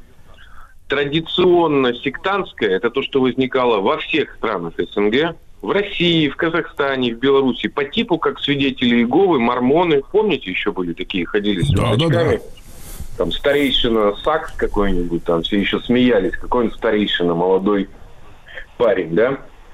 И, э, то есть, это вот для, то есть, свойственное для всех. Второе направление – это исключительно специфически регионально-украинские явления, то есть те, которые наблюдались сначала только в УССР и нигде только. И третье направление – это, скажем так, специально политические спецоперации, ну, по типу как вот это ПЦУ и не только ПЦУ. Вот. Вот с каким будем разбираться направлением? Так, ну если, если несколько минут давайте уделим чисто украинским, вот э, Чисто украинским. для, для общего представления, да. Отлично. Тогда я буду такими двигаться хэштегами, кто заинтересуется, чтобы глубже погружаться. Действительно, вот эта история с Марией Дэвис Христос, она еще называлась белым братством, и еще с таким странным словом «юс малос», непонятным, да? Это секта, которая зародилась исключительно, вот именно конкретно на Украине. Она в Киеве, там был ну, мужчина и женщина, женщина более известна, Марина Цвигун, Э, Кривоногов, э, он вообще был, ну, скажем так, ученый деятель, ну, короче, в НИИ работал. И это вот э, быстро зародившаяся секта, которая очень хорошо легла на разжиженное состояние общественного сознания, которое заряжало банки Чумаком и Кашпировским. Ну, вы помните. То есть еще, увлечение- еще, со- еще советские такие ага- агонические так, ви- вещи. Да, да, это пере- переходное состояние, зародилось это все в 90-м, еще, ну, в 90 еще, еще был Советский Союз, короче. Ага. И так как эта сама Марина Цвигун была действительно очень, ну, назовем так, харизматичной, вот, то оно, секта очень быстро шагала и вышла быстро за э, пределы, э, в том числе и Украины. Но границы тогда были очень условные, вот. Но, соответственно, э, уже в 93-м году, в общем-то, они объявляют э, ну, такие активные, там, чуть ли не конец света должен был наступить. Ну и уже в 94-м, 95-м их уже, в принципе, ликвидировали. Кто заинтересовался, ну, просто глубже почитайте, об этом очень было много. Это прям люди массово бились в истериках на стадионах, собирались. Причем, что интересно, ну вот э, эпицентром была именно Восточная Украина. То есть сама Цветун из Донецка, Харьков вообще был массовый, сам Донецк. То есть это вот была специфика, я сейчас объясню в чем. Это же рухнул индустриальный уклад, а это все очень как бы такие, ну, промышленные, пролетарские, и люди были очень растеряны. И они на это очень, в общем-то, ну, бежали. Потому что это вот одна особенность, да, именно региональная. Вторая особенность региональная, которая появилась с легкой подачи Михаила Горбачева и, как бы, судя по всему, решение в ЦК. Это в 89 году, когда была встреча Горбачева с Папой Римским. После этого очень быстро была восстановлена так называемая УГКЦ. Это или Украинская греко-католическая церковь, или по-другому, если ее называют, еще называют униатская церковь. Это они захватывают храм это везде там? Ну, с этого все началось, да, с этого все началось. Униатская церковь – это очень древнее явление, которое уходит своими корнями еще в Берестейская уния. Короче, когда э, поляки создавали вот эту Речь Посполитую и захватывали, ну, скажем так, тогда это были русские княжества, но это еще средние века. Они для того, чтобы не, вот, не раздражать местное население, потому что в католицизм никто бы не перешел, иезуитами, ну это как бы проект Рима, была придумана такая хитрая модель, что значит обряды остаются православными, и батюшки не меняются, а политическое подчинение переходит к Риму. Понимаете, да, какая хитрость такая? Ну и вот эта униатская церковь, она существовала и на территории Белоруссии тоже. Но когда были разделы Польши, униатская церковь на территории нынешней Белоруссии была ликвидирована еще при Николае Первом. Ну, то есть 200 лет назад об этом все забылось. А вот на территории Западной Украины она всегда существовала. И вот известный такой деятель, митрополит Шептицкий, у него очень интересные есть письма, значит, такие коленопреклоненные. Сначала, ну, во Львове ж был в Австрии. Сначала о том, как он приветствует Франца Иосифа. Потом же русские войска в Первую мировую взяли. У него там письмо, как он, значит, бьет челом Николаю II. Потом у него, значит, письмо такое же Иосифу Сталину, потому что он дожил до 40 какого-то года. И еще и Гитлеру. Понимаете, да? Всем. Вот. Всем. Массово, Всем. массовая рассылка. Массовая, ну, по годам, да, то есть 117 Ну да. 139 45 Но, ну и, короче, и, и вот это и Сталиным в 44 году был инициирован собор во Львове о ликвидации вот этой униатской церкви, где как бы иерархи собрались, ну, был взят как бы Львов, центр э, униатской церкви находился во Львове, собор Святого Юра, очень красивое место, вот, ну там это польская архитектура такая, значит, э, и она как бы самораспустилась. Ну да. Об этом участвовали все иерархи, и они влились как бы в состав русской православной церкви, и таким образом был преодолен вот этот раскол, который родился еще в XVI веке. Но какая-то часть этих униатов, конечно же, ушла в подполье. Вот. Часть выехала в Канаду, в США, в Европу, и там как бы типа проповедовала, а часть была внутри в подполье. Но после того, как Москва сняла, так сказать, э, ну, разрешила, ну, это было абсолютно санкционировано. Ну, дело в том, что тогда бо- боролся же Горбачев с, э, скажем так, с частью внутри и опирался на поддержку националистов. Тогда, я напоминаю, погромы в Баку, короче, мутные, э, события в Риге, этот Рижский ОМОН, потом Вильнюсская телебашня. Там очень мутная была политика. Я рекомендую всем мемуары Рыжкова почитать. Вот, трагедия великой страны, очень о тех годах, очень там всего много мутного.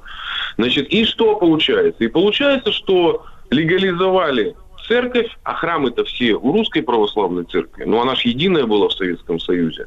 Ну, И начинаются силовые захваты храма. А Западная Украина, ну и вообще вся Западенщина, там-то храмы вообще не пойми какие. Там же они когда-то были католическими, там же в городах было польское католическое большинство. Вот. И начинается просто, ну, так кто первый, как бы, того и храм. И начинается период погромов, начала 90-х, вот, в которых активно участвуют и делают политическую карьеру, так называемые, ну, тогда их называли руховцами. Ну, вот был, в частности, такой Василий Червоней в Ровно. Вот очень интересно сложилась его судьба. Вот он прославился. Это был прям, вот он был вечным депутатом народным, прятался. На него были возбуждены уголовные дела, пытались. У него была неприкосновенность, и он ничего не смог до самой смерти никто с ним сделать. Ну, в общем, символично его убила молния. Вот этого Василия Червонья. Вот. Он был близким соратником Ющенко, такой очень буйный. На самом деле он самый из таких очень буйных электромонтеров. У него даже не было никакого образования, он на волне вот этих 89-90 год поднялся, был таким полевым командиром. Ну и вообще Ровенщина это интересное место. На самом деле она как бы даже во многом более бандеровская, чем Львовщина. Фестиваль Бандерштадт проходил именно во Львове. И вот, соответственно, вот эта униатская церковь, она изначально заняла как бы позицию, что мы были гонимы, мы были в подполье. То есть нас Москва унижала, мы нас всех, короче, преследовали, поэтому мы требуем особого места. Вот это то, что касается, ну, много можно читать, не- нет времени, да, у нас короткий Э, Семен Сергеевич, а тогда вопрос, а почему не униатом, а именно вот этим образованным пять лет назад, вот этой так называемой поместной, да, или как она там, ПЦУ, да, а почему на нее ставку сделали? Э, Смотрите, объясню. ПЦУ – это политическая схема. Дело в том, что Раскольная церковь была создана еще тоже в начале 90-х. И они, она была создана в ходе политических... э, Ну, там же проходили выборы ну, уже в Москве. Патриарха, э, ну, когда... И авторитетный митрополит Филарет Денисенко, он, кстати, сам донецкий. Ну, он был тогда как бы в Киеве, но сам из Донецка. Значит, э, он был очень амбициозный, и он как бы должен был ну, стать. Он претендовал, что он станет вообще патриархом всей русской православной церкви. Но он, ну, он проиграл как бы выборы в Москве и ушел в раскол.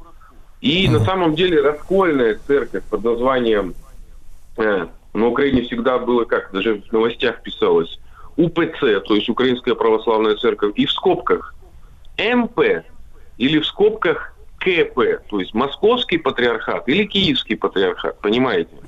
То есть э, на Украине этот Денисенко, э, ну, крупный иерарх Русской Православной Церкви, значит, уходит в раскол и ну, становится так называемым самославным, ну, как бы, который сам себя ну, объявил. Ну, Патриарх. как Наполеон корону надел себе сам.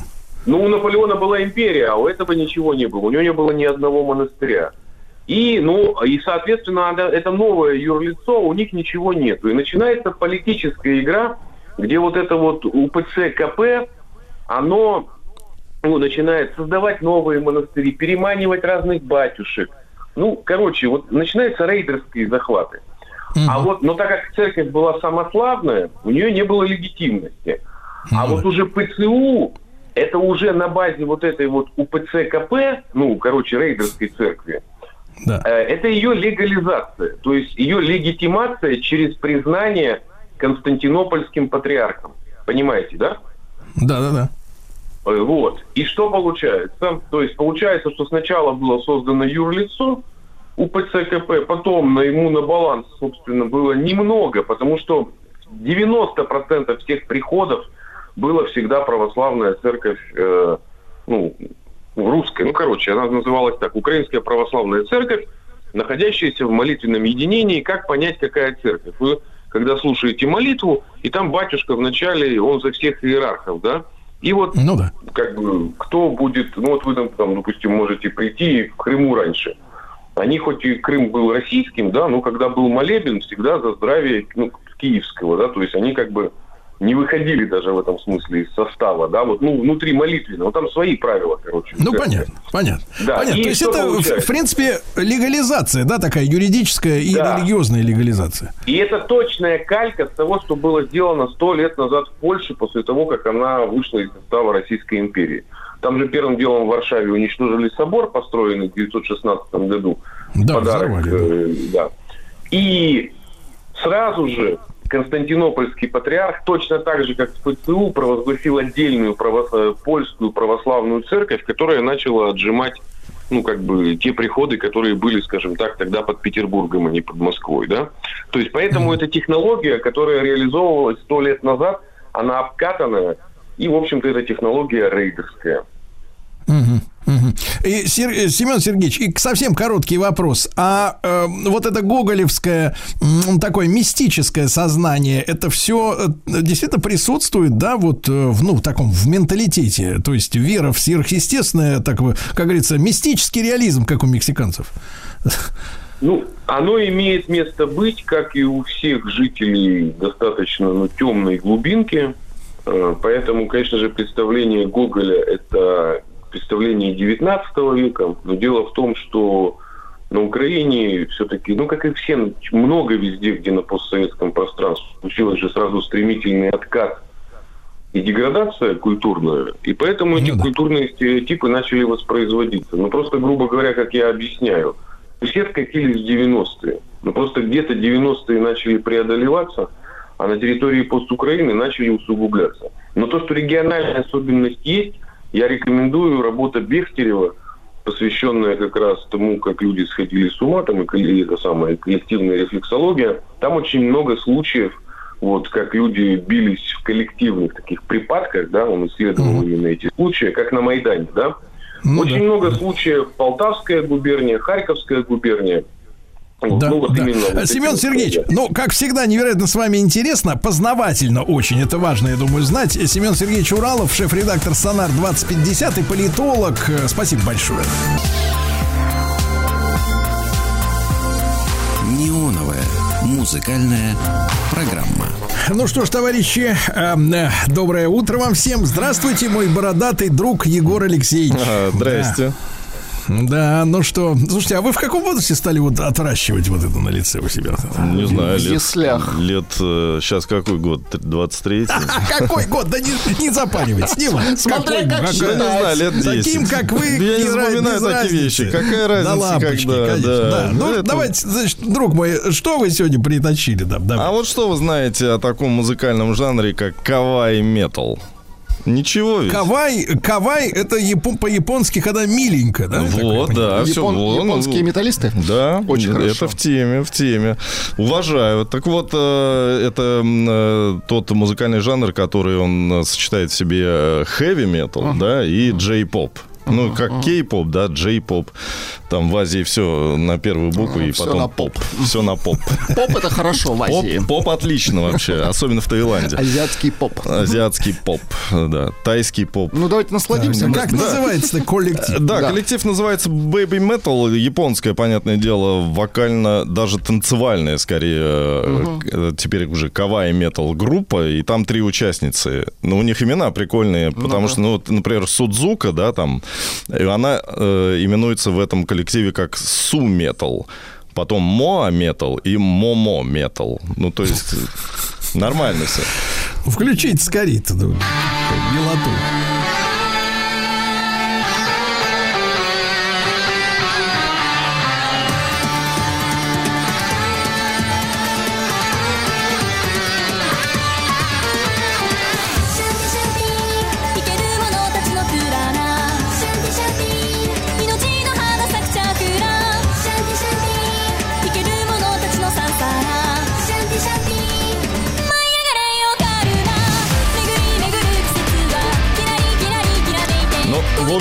Да, э, вот хэви метал как будто бы и нет, да, и Ну, казалось такой, бы... да, утяжеленный, ну, мгм, Чуть-чуть утяжеленные. Ну, вот хотите потяжелее, давайте. хотим. Давайте.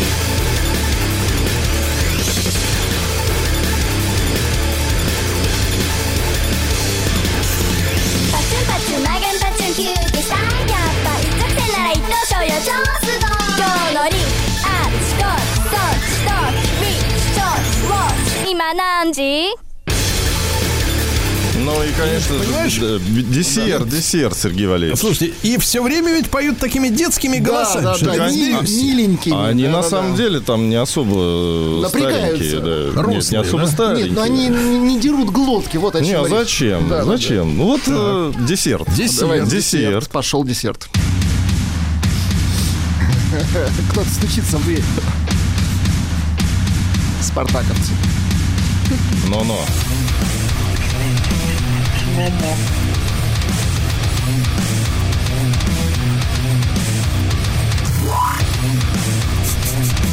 хорошо.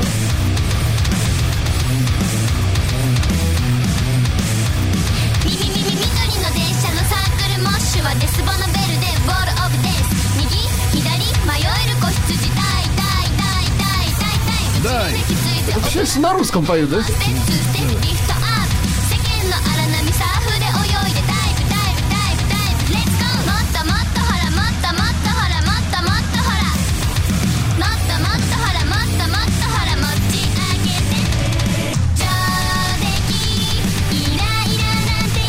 い корректировка. Ну, понятно. Да, да, да. Ну, спасибо, Егорушка. Неплохо, Слушайте, неплохо. Я хотел, я хотел Егорушку, поскольку он в прошлый раз прислал молодого вместо себя, да? Да, я от, периодически так делаю. Да, от, от явления культуры вас не хочу отвлекать. Я вчера, э, ну, на прошлой неделе уделил много внимания, э, значит, AI-каверам, то есть каверы, которые делают искусственный интеллект, когда да, берется да, трек и ну, искусственный интеллект подсовывает... И, и кавер, да? И, и, и кавер. И, да, и, и, и, и, и, и, и кавер. Не путать с Денисом Клявером. Да, значит. И, короче говоря, они технологически подсовывают вокал другого человека на, на, на, на, на предыдущую песню, понимаете, да? И вот в качестве иллюстрации я дошел еще одно, что меня поразило. Я знаю, что вы поклонник русского рока, да, Егор? Да, Вы есть любите, такое. например, г- так сказать, э, Клинских Юру? Любите? Уважаете? Сектор газа, мне кажется, Вот вы давайте. обожаете. Давайте. Да, вот давайте сейчас зауважаем еще больше. Это из раннего Клинского. Чувствуете, как пленочка-то басфовская шипит?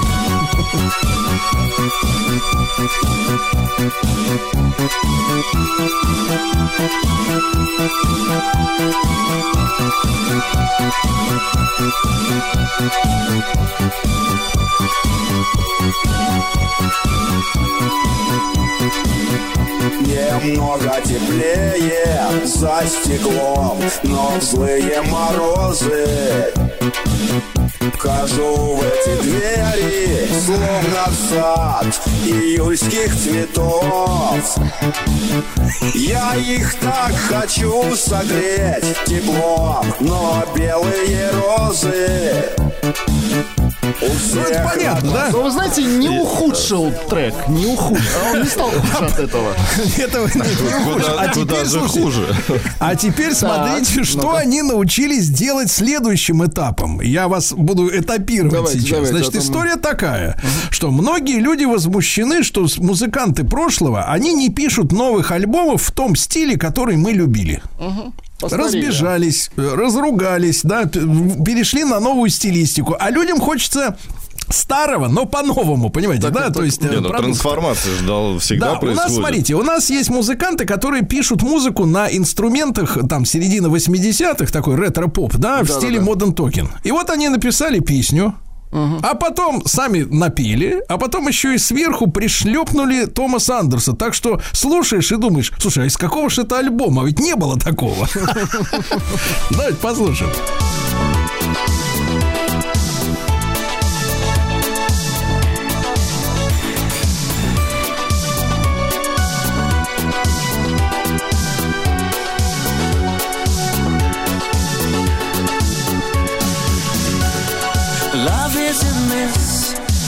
Find your way, I know. Give me a kiss. I cry for you, don't go. You will touch my soul. I can't let you go. I'm still loving you. Baby, take my hand. I wanna be a friend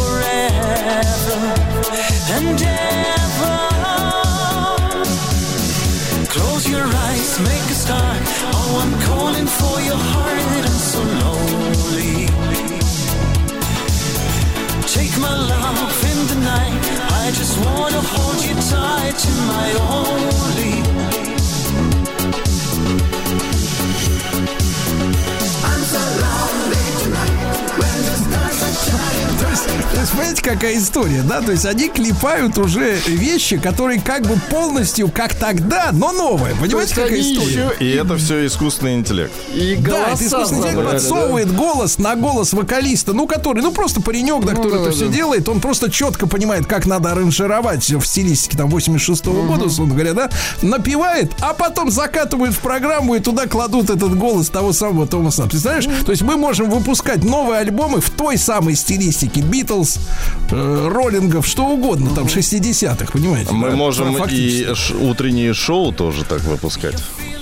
Мы можем новости спорта так Да, мы можем я, я, кстати, не против. прикрыть. И, и э, как то искусственный интеллект читает, а деньги получаю я.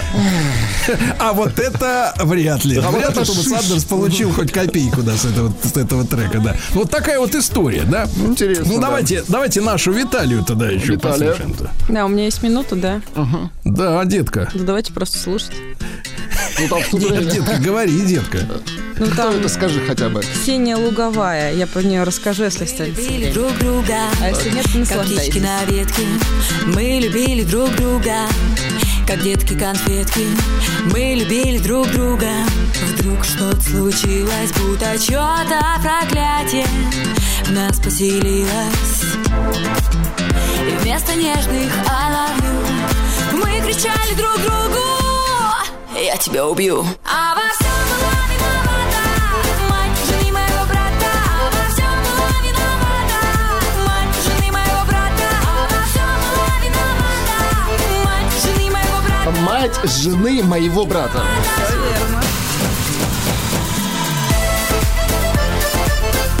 Да. Начиналось-то, так сказать, интересно, а с, э, в итоге корпоратив, да, Владислав Александрович? Выходим красиво. Как вам? Да, ну хорошо.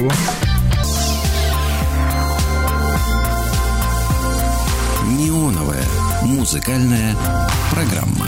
Дорогие товарищи, сегодня пятница у нас. Виталия, детка, так скажи, пожалуйста, почему ты на эту песню-то обратил внимание, так чтобы... чтобы... Я Чтоб мы хотела- знали. Хотела вас удивить. Это, Смотрите, эта девушка, Ксения Луговая, она не Так. просто певица, а еще член Федерации рестораторов и ательеров России. Поэтому, да, поэтому надо задуматься. Вам над что, ваучер, что ли, дали? Это не реклама, да, надеюсь? Да нет, ну просто странно, почему как-то мне в голове просто не совпоставилось, почему. У нас не сопоставилась мать жены моего брата. Это вообще как кто это? Да, что-то очень странное, и я решила поделиться, мать может быть, вы мне жены моего брата. И почему она лезет в чужой брак? Самый главный вопрос. Так, понятно.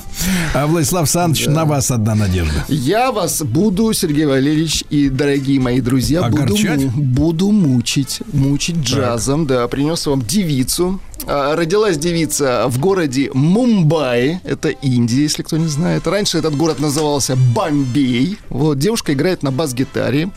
Родилась она в семье музыкантов.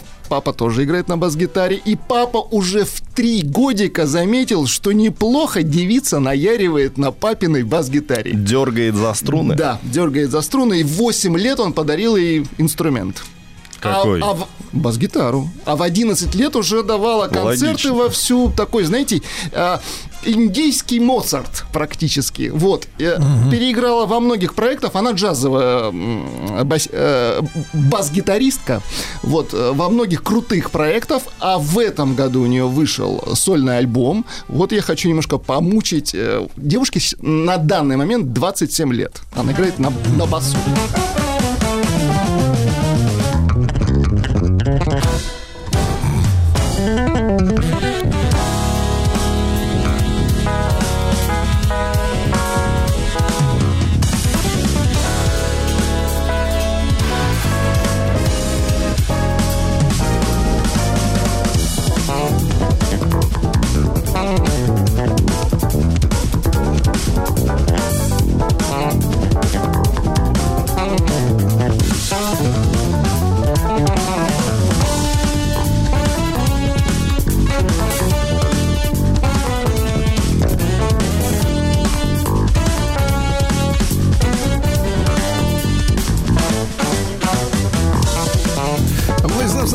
Просто еще раз, как зовут девицу, А. потому что хочется представлять, когда женщина с бас-гитарой, это всегда волнует. Ее зовут Мохини Дэй или Могини Дэй.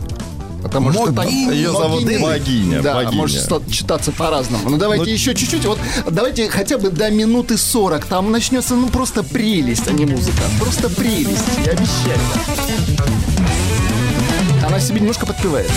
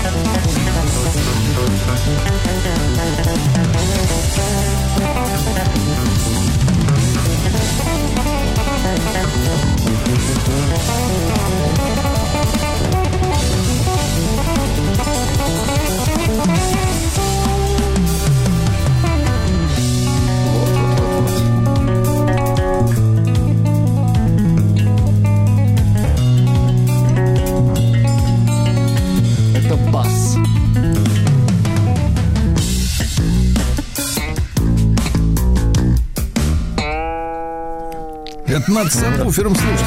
Да, да, звук шикарный, но посмотри, как она владеет инструментом.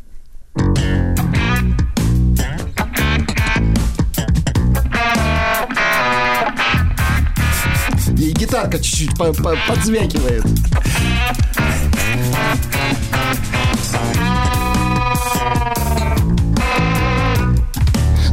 Еще, конечно же, трек на сладкое, Сергей Валерьевич. Она даже там подпевается. А то люди-то зашипели уже. Немножко романтики давайте. Бас романтики.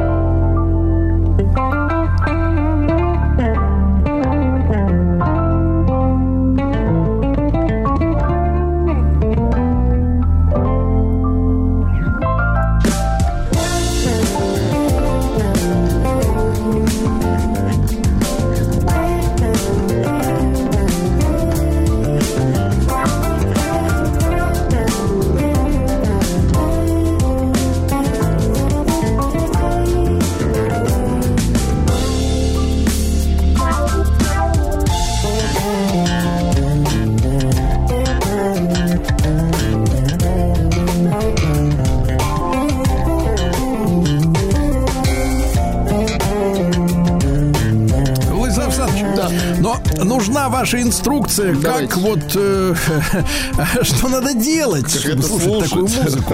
Да. Под, э, Как под эту музыку ее просто нужно слушать, получать Так, удовольствие. а, а тело-то что должно делать в это время? Тело-то, Ваша, тело. не знаю.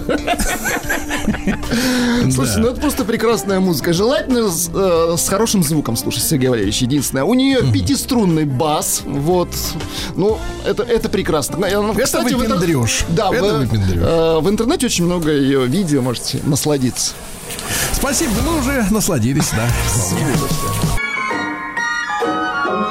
Oh, the weather outside is frightful, but the fire is so delightful.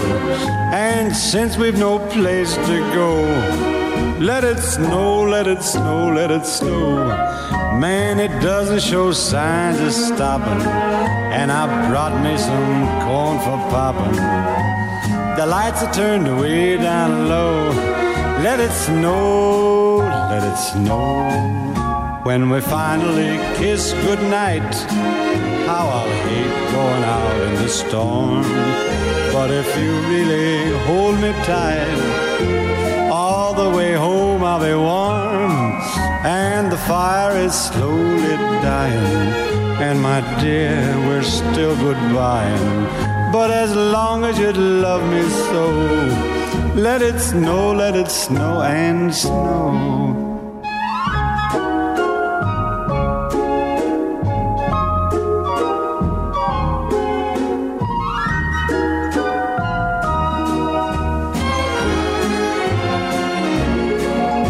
When we finally kiss goodnight.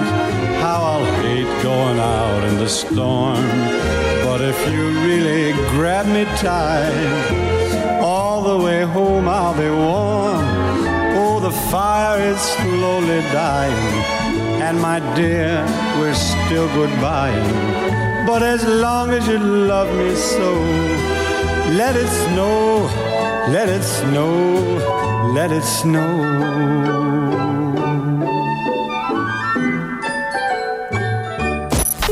Э, Судя по всему, это были приступы тревоги.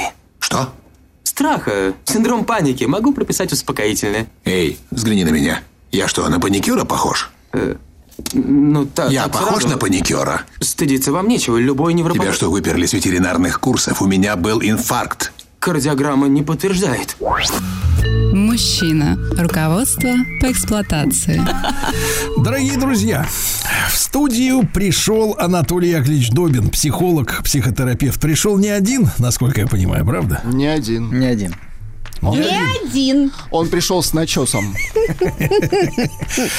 Да, здравствуй, Виктория Олеговна. Здравствуйте, Сергей Валерьевич. И знаете, удивительно, что в конце года Анатолий Добин заявил сегодняшнюю тему. Конечно, сейчас он будет нудно и долго рассказывать о том, что он говорил в прошлый раз. Но сегодня он приготовил для нас тему под названием «Начало».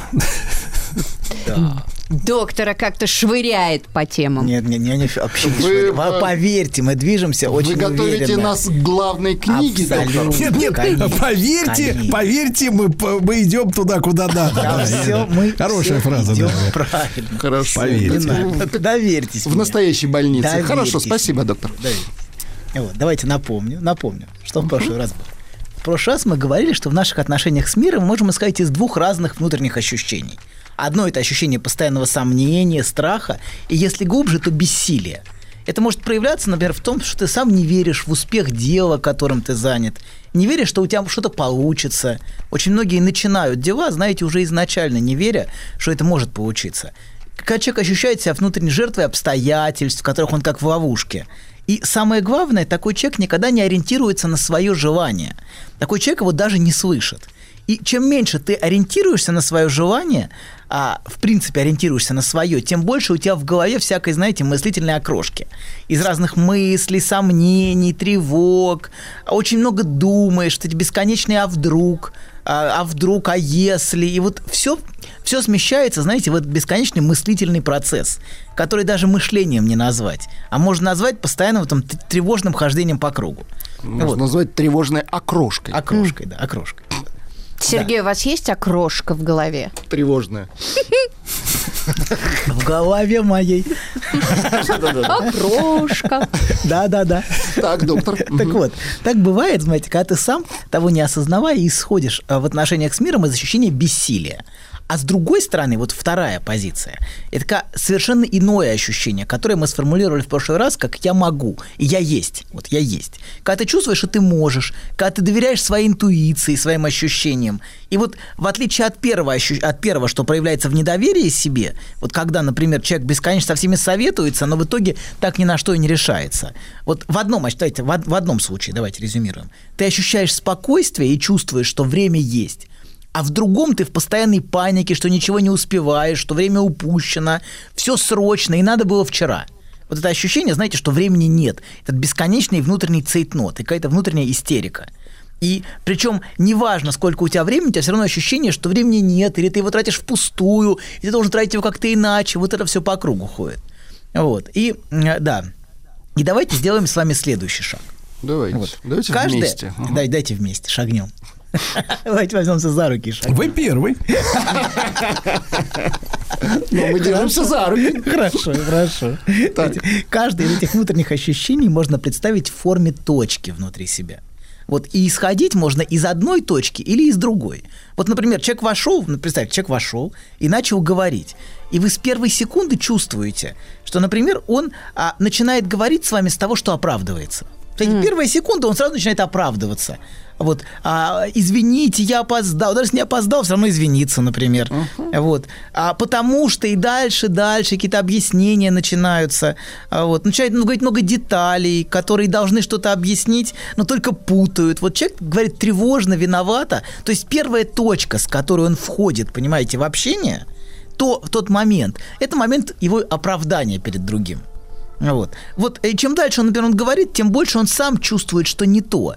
И а, что человек, а, на самом деле, кстати, всегда это внутренне ощущает, что не то, вот это не то. А не если надо было. опоздал, как надо? Дерзко входить? Ну, по-разному можно. Я знаю людей по-разному. Можно заспанным, довольным. Дерзко. Наглец, да? Можно абсолютно как корабль. Я знаю дам, именно. абсолютно на 40, на 40 минут опаздывают, как корабль вплывает такая, знаете, как-то так. Абсолютно разные, понимаете, ощущения совершенно разные. Вот, от человека. И даже человек извиняется, он может извиняться по-разному. Извините, знаете, а другое прям, не убивайте меня, пожалуйста, сейчас будут резать. Вот это, знаете, Мгм. ощущение ужаса какого-то, внутреннего.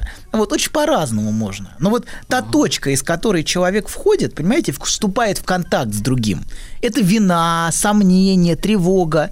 И, вот, и он вступает в контакт, знаете, из изначального страха перед другим. То есть, в принципе, вот тот, первая секунда, она самая важная. Знаете, первая и последняя секунды в общении, они очень важные. И стоит обращать на них внимание, вот как человек вступает в это общение. И именно, знаете, вот человек, который все время боится, именно который вот все время в страхе, именно на такого человека обычно и нападают все время. Потому что он своей стилистикой подходит для этого. как раз и провоцирует раздражение, знаете, все время. Не пинайте меня, и они как раз начнут пинать, потому что он как будто неявно это бессознательно в других провоцирует.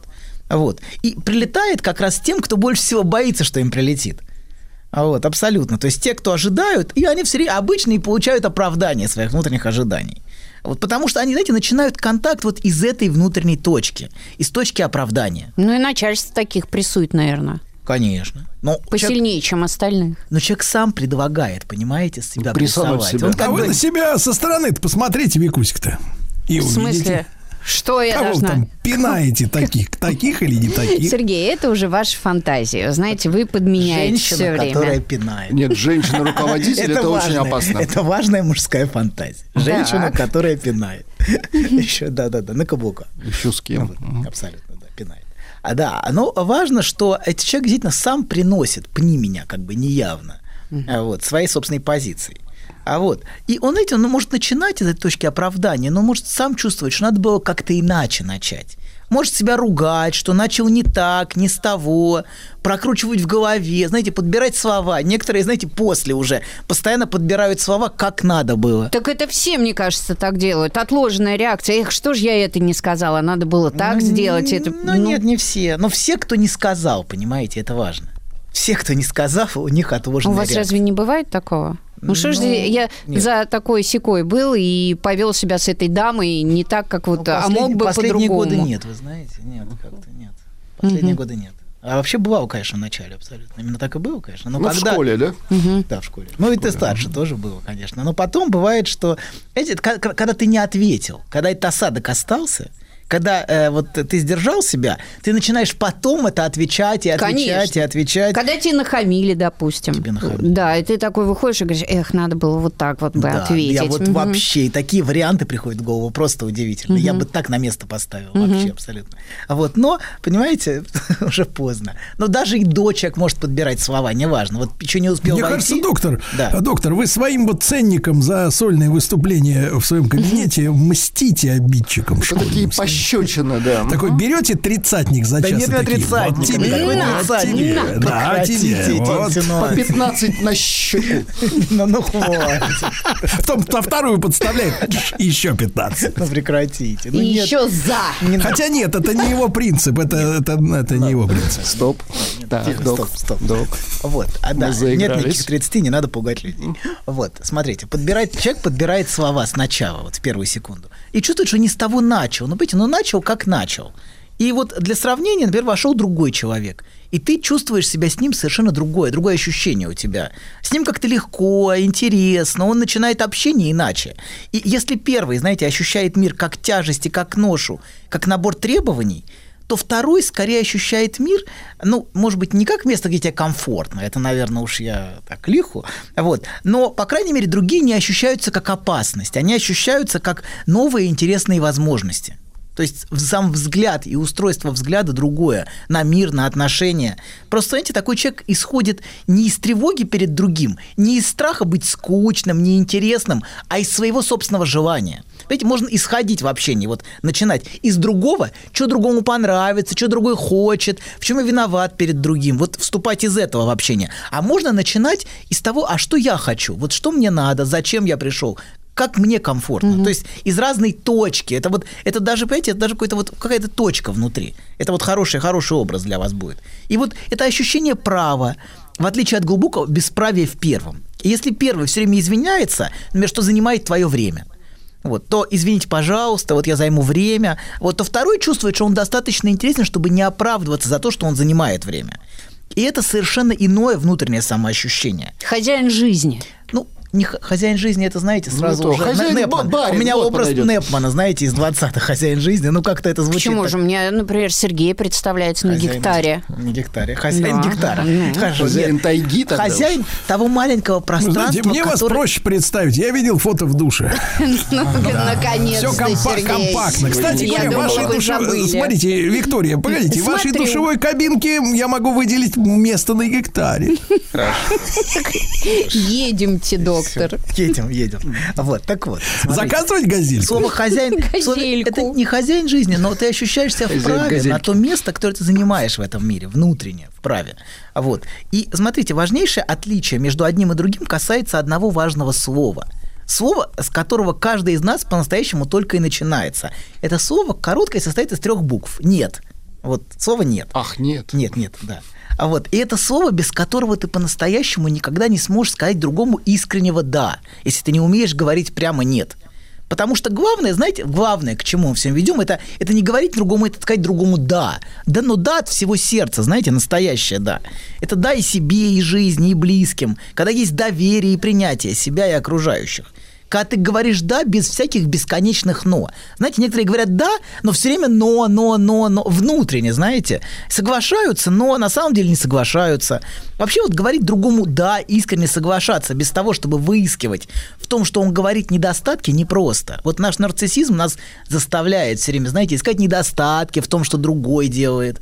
Вот, а, да. Или, по крайней мере, знаете, принимать и слушать то, что тебе говорят, без внутреннего снобистского высокомерия что все это чушь. Вы знаете, некоторые слушают, но на самом деле внутренне смотрят, что все это ерунда, чушь, глупость. Вот все и всех обесценивать. И никого и ничего не принимать.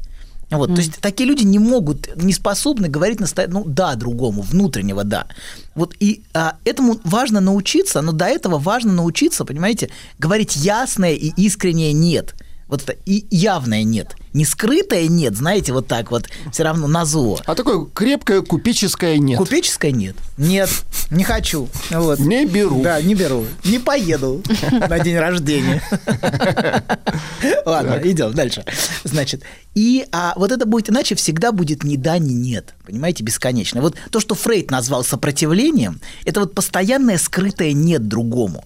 Когда внешний человек соглашается, да-да, вы правы, вы правы, доктор, а, но и никаких изменений в принципе не происходит. Вообще никак это не влияет. Это согласие ни на что вообще не влияет.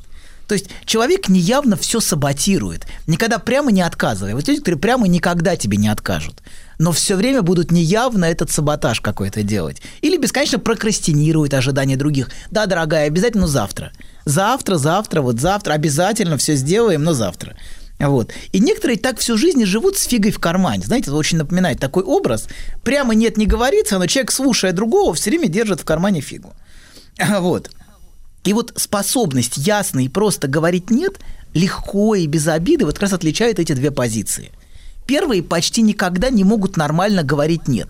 Хотя, конечно, скрыто все время сопротивляются. Скрыто все время сопротивляются, но прямо «нет» не говорят.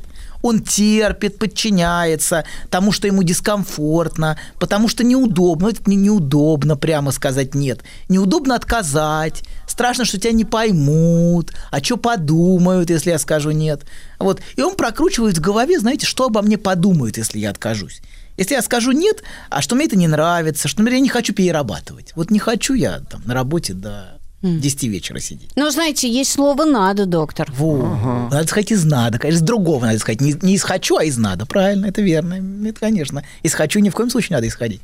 Надо, надо. Нет, ну мы же с вами на работе, доктор. работе. Так же нельзя, что значит не хочу. Пора. А если вот маэстро сейчас скажет не хочу, а дальше что? А дальше все плохо. Дальше всё. Вот. Конечно, конечно, абсолютно. Проблема в том, что он периодически говорит «не хочу». Не хочу. Он «не абсолютно- хочу». Тогда мы его он начинаем умасливать. Конечно. Вот. Да, смотрите. Значит, начинает- Он подходит и говорит, Сергей Валерьевич, мне надо развиваться. На, на это надо. А то в ресторан не Да, пойду. да, да. На это надо, понимаете, можно реагировать по-разному. Один начинает тут же оправдываться. Вот именно сегодня не могу, понимаете? Вот сегодня вот у меня, вот тебе только сегодня, вот завтра обязательно. А Вот, а, да, а, а, да. И если и говорит нет, всегда, знаете, обиженное нет. Вот с ощущением, что его использовали. Всегда с каким-то глубоким ощущением несправедливости. Знаете, такой взрывается этим нет. Вот я терпел, терпел, а теперь я всем скажу. Вот. И вырвалось.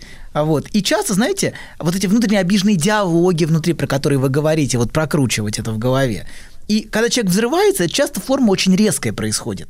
Вот терпел, вырвалось, а потом это сменяется, знаете, чувством вины. Обида меняется виной, и так человек по кругу ходит. Вот это циркулярный эффект называется. Когда обида, гнев, потом меняется виной, и человек начинает опять терпеть, потом опять накапливается, накапливается, и Потом опять круг. взрыв. Взрыв, Да. и опять вина. И вот так человек живет плюс-минус по кругу между этими двумя чувствами. Между обидой и гневом и виной. И вот так он ходит кругами. Вот. А, смотрите, да, так вот, а первый а, э, не, не способен, а второй может легче гораздо отказывать. Иногда важно не отказать, понимаете? Так бывает, что важно, ну, важно сегодня остаться на работе. Ты понимаешь, что это важно. А оно так не может быть, что это каждый Вы кого день. важно. уговариваете-то сейчас Меня, остаться на работе? меня. Абсолютно. на Я говорю с Викторией. Доктор, научите, как отказывать элегантно. без Вы так и говорите, я не с вами говорю. нет, Я всегда говорю с вами, но иногда не с вами. Вот, смотрите. Эх уж какой, Да, а? да, да, да, абсолютно. Так вот, смотрите, при- это- вот эти люди могут отказывать без интонации обиды. Вот эта интонация, знаете, в обиды, вот в этой нет-нету. Это просто нет. Отказывать с удовольствием. Ну, мне, мне, щас- мне вот некомфортно сейчас, как-то не могу сейчас, но это звучит очень естественно. Вот, и это спокойно воспринимают. Ну да, действительно, ну как-то, ну, ну то есть это по-другому воспринимается, понимаете, когда из другой интонации это исходит. Вот. И а, когда ты при- приползаешь виноватый, понимаете, тебя обязательно, не, ну сегодня надо, ну ты чё, Каня, ну надо, у нас тут, тут... А другому не скажут надо, понимаете, потому что от него другая энергетика исходит просто, вот, если так сформулировать в терминах энергетики. Вот. И таким, таким людям, которые говорят легко нет, обычно не предлагают перерабатывать. И если первый чувствует себя объектом, вот первый чувствует себя жертвой, то второй чувствует себя скорее субъектом своей жизни. Вот то, что сказали хозяин жизни, ну вот субъект своей жизни. Вот это хорошо отличается в сновидениях таких людей. Вот вообще, знаете, то, как мы ощущаем себя во сне, а это гораздо ближе к настоящему мне, чем то, как я воспринимаю себя наяву. Например, наяву мне может быть 55, а во сне к человеку постоянно возвращается вот это ощущение испуганного ребенка 5 лет, у которого нет права, нет голоса. И вот это ощущение во сне от самого себя гораздо ближе ко мне настоящему, чем мой формальный возраст, например. Значит, так вот, смотрите, вот у А первого... если женщины снятся, доктор, к чему это? Женщины снятся. А- Это вы знаете, что в возрасте уже, Сергей. А вот, смотрите, у нас появляется уже способность интерпретировать сновидение у Виктории. Смотрите, видите, как хорошо. Это важно, важно. Она на ваши полставки метит. Хорошо, я согласен. Вот, так смотрите. Нужна вам в кабинете такая купальщица? Нужна, нужна, нужна. Что значит купальщица? А, конечно, нужна именно А купальщица. Знаете, и нужна. вместо, знаете, как в офисах 20 лет назад было принято какие-то вот эти вот из воска какие-то там, из парафина эти фонтанчики такие снизу пузыри поднимаются в свете. Помните, нагреваются, поднимаются. А тут, знаешь, к вам приходит, а там в душе женщина моется постоянно. Не помним, часами. Сергей. Так вот, смотрите. У одних во сне Я вам постоянный страх. а вы- Тихо, тихо, тихо, тихо. У одних страх это кошмары.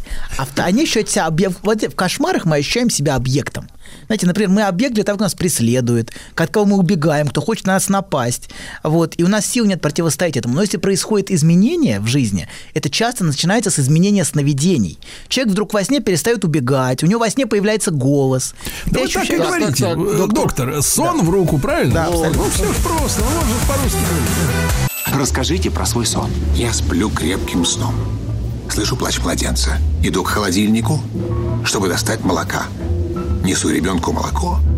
А оно черное, Бен. Скажи, что это значит? Только без грязи про мою мамашу. Мужчина. Руководство по эксплуатации. Я так, друзья мои, немножко передохнул от гипнотических речей Анатолия Яковлевича Добина, психолога, так сказать, психотерапевта, и от вот этих вот периодических э, трелей Виктории Олеговны, да, и подумал, что какую-то богомерзкую какую-то лекцию сегодня читает Нет, Толик. нет, нет. Он нет. нам, Что он нам значит советует, Толик? что ж, Он начальство посылать? Толик. Нет, не Это он вам не Толик, а нам Толик. Наоборот, Сергей. Посиди с ним, с Так моим. кого же нам Наоборот. посылать, Анатолий? Никого нам не Кого нужно посылать, да. Надо рубрику так, кого послать? Кого по- Не надо никого Начало. посылать. Нужно чувствовать гармонию и комфорт. Абсолютно. Не надо учиться у Сергея этому. С легкостью Спас- абсолютно легкости, абсолютно Сергей верная делает с и правильная да. интонация в отношении с миром, которая есть у Сергея. Вот Сергей. Вот вот чему мы учимся. Проблема в том, что? Сергей ничего не делает. А у него вот, видите? Вот, он же никого не посылает, правильно? А Нет, он А просто... никто не обращается. Вот, именно поэтому, Сергей. Он не видит людей, они которые- уже и так знают, как это. Вот понимаете, вот А это то, вот знаешь, верная А то, позиция. знаешь, нет, ну понимаешь, что я, я досмотрелся на таких людей. Э, Ну вот мы с Владиславом Александровичем знаем такие ситуации, да, э, когда наш дорогой друг, ну он просто, я, вижу человека просто вот прединфарктное состояние, к нему, он как в Москву переехал, все время ехали какие-то родственники из каких-то регионов. Вот, вот. Все едут и едут, а он не может им сказать, да, товарищи, ну дайте поспать, да хоть отоспаться, да хоть чуть-чуть. А Они едут и едут. Понимаете, ну что? Но родственные отношения важны, понимаете? Их важно поддерживать. Для кого? Вот. Для, для родственников. Ну хорошо, доктор, а на работе? Вот вы говорите, э, всегда отвечать нет. А Я не если говорю ты чувствуешь вообще какую-то ни разу я не сказал. от того, что ты потом Подождите, получишь? Я вообще не говорю, не всегда отвечать нет. Я говорю умение ясно говорить нет. Более ничего не говорил. Ясно? Я в основном говорю да. Самое важное в итоге научиться говорить искренне да, понимаете? Вот без обиды, фиги в кармане, а вот искренне да, согласиться с другим. А, с удовольствием. И это гораздо сложнее, чем говорить нет. Но это следующий шаг. После умения говорить нет. Вот. Ну Так вот, ладно, да. Мы, да, вот, да, скажите да. Это же так прекрасно сказать да. Скажите Скажите да мужчине, Сергею. мужчине да. Есть такие. Да, женщине сложно сказать мужчине даже да. связываться не. Абсолютно. Так вот, Объяснять. да, мы до новостей говорили о том, Да. что мы можем начать общение из двух разных точек. Например, некоторые начинают любое общение с оправдания, срывающимся голосом, когда, например, поступает виноватый ребенок сразу. Такой, знаете, голос сейчас сорвется, вот у человека внутреннее ощущение, внешне это может быть незаметно, и человек начинает что-то говорить, и потом говорить, ну зачем я с этого начал? Вот, и не обязательно это точка, из которой мы начинаем оправдываться, не обязательно. Человек может начать с надрыва, с истерики, Например, другая точка, из которой человек начинает. Когда ты требуешь от другого признания вины, срываешься на крик, теряешь голос. Вот когда центр тяжести находится не в тебе, а в другом, понимаете? Вот важно, чтобы в общении центр тяжести все-таки располагался в тебе, в собственном ощущении, когда ты начинаешь говорить. А некоторые, знаете, только вот из этой точки и общаются, из точки Вы бессилия. предлагаете доминировать, да? То есть? Не доми- чувствовать Вот доминировать сегодня над была новость замечательная, как дед в Подмосковье украл из секс-шопа плетку. Да, да, Мне абсолютно. кажется, он готовился Дед к вашей доминатор, лекции. да. Вот. Так, Да он хотел дома подмести просто. Нет, абсолютно. Нет, Вот. по углам, по паутину по. Нет, он собрать. палку, палку взял, да. вот. Виктория, у вас есть такие аксессуары? Нет? Конечно, а что? они у всех. Думал, спросит или нет, Так вот, например, смотрите. Вы ставки делаете. Выезжаете? Всем тихо. У нас а, мы ж тему сегодняшнюю не начали. Сегодняшнюю тему еще не начали. Например, смотрите, когда все у человека есть ощущение сейчас такое, что все бы, чтобы человек не говорил, как бессильная жалоба, знаете, просто вот какое-то ноющее жалоба. Нытье. Нытье. Когда ты изначально чувствуешь, что твою речь не слышат, тебя игнорируют, всем плевать на то, что ты говоришь. Ты сам так чувствуешь и из этого начинаешь. Вот. А, Доктор, а зачем вы от таких пациентов? У них же денег нет вам заплатить за лечение. Я лечу, понимаете, так, те, кто не могут прийти, я им помогаю вот так, понимаете? Многие не могут С нашей прийти. помощью. Вы нас Да, используете? что ли? абсолютно, чтобы помочь тем, кто не может ко мне прийти. То есть мы благотворители сейчас, Абсолютно, Мы конечно. прокладка. Да, абсолютно. Понятно.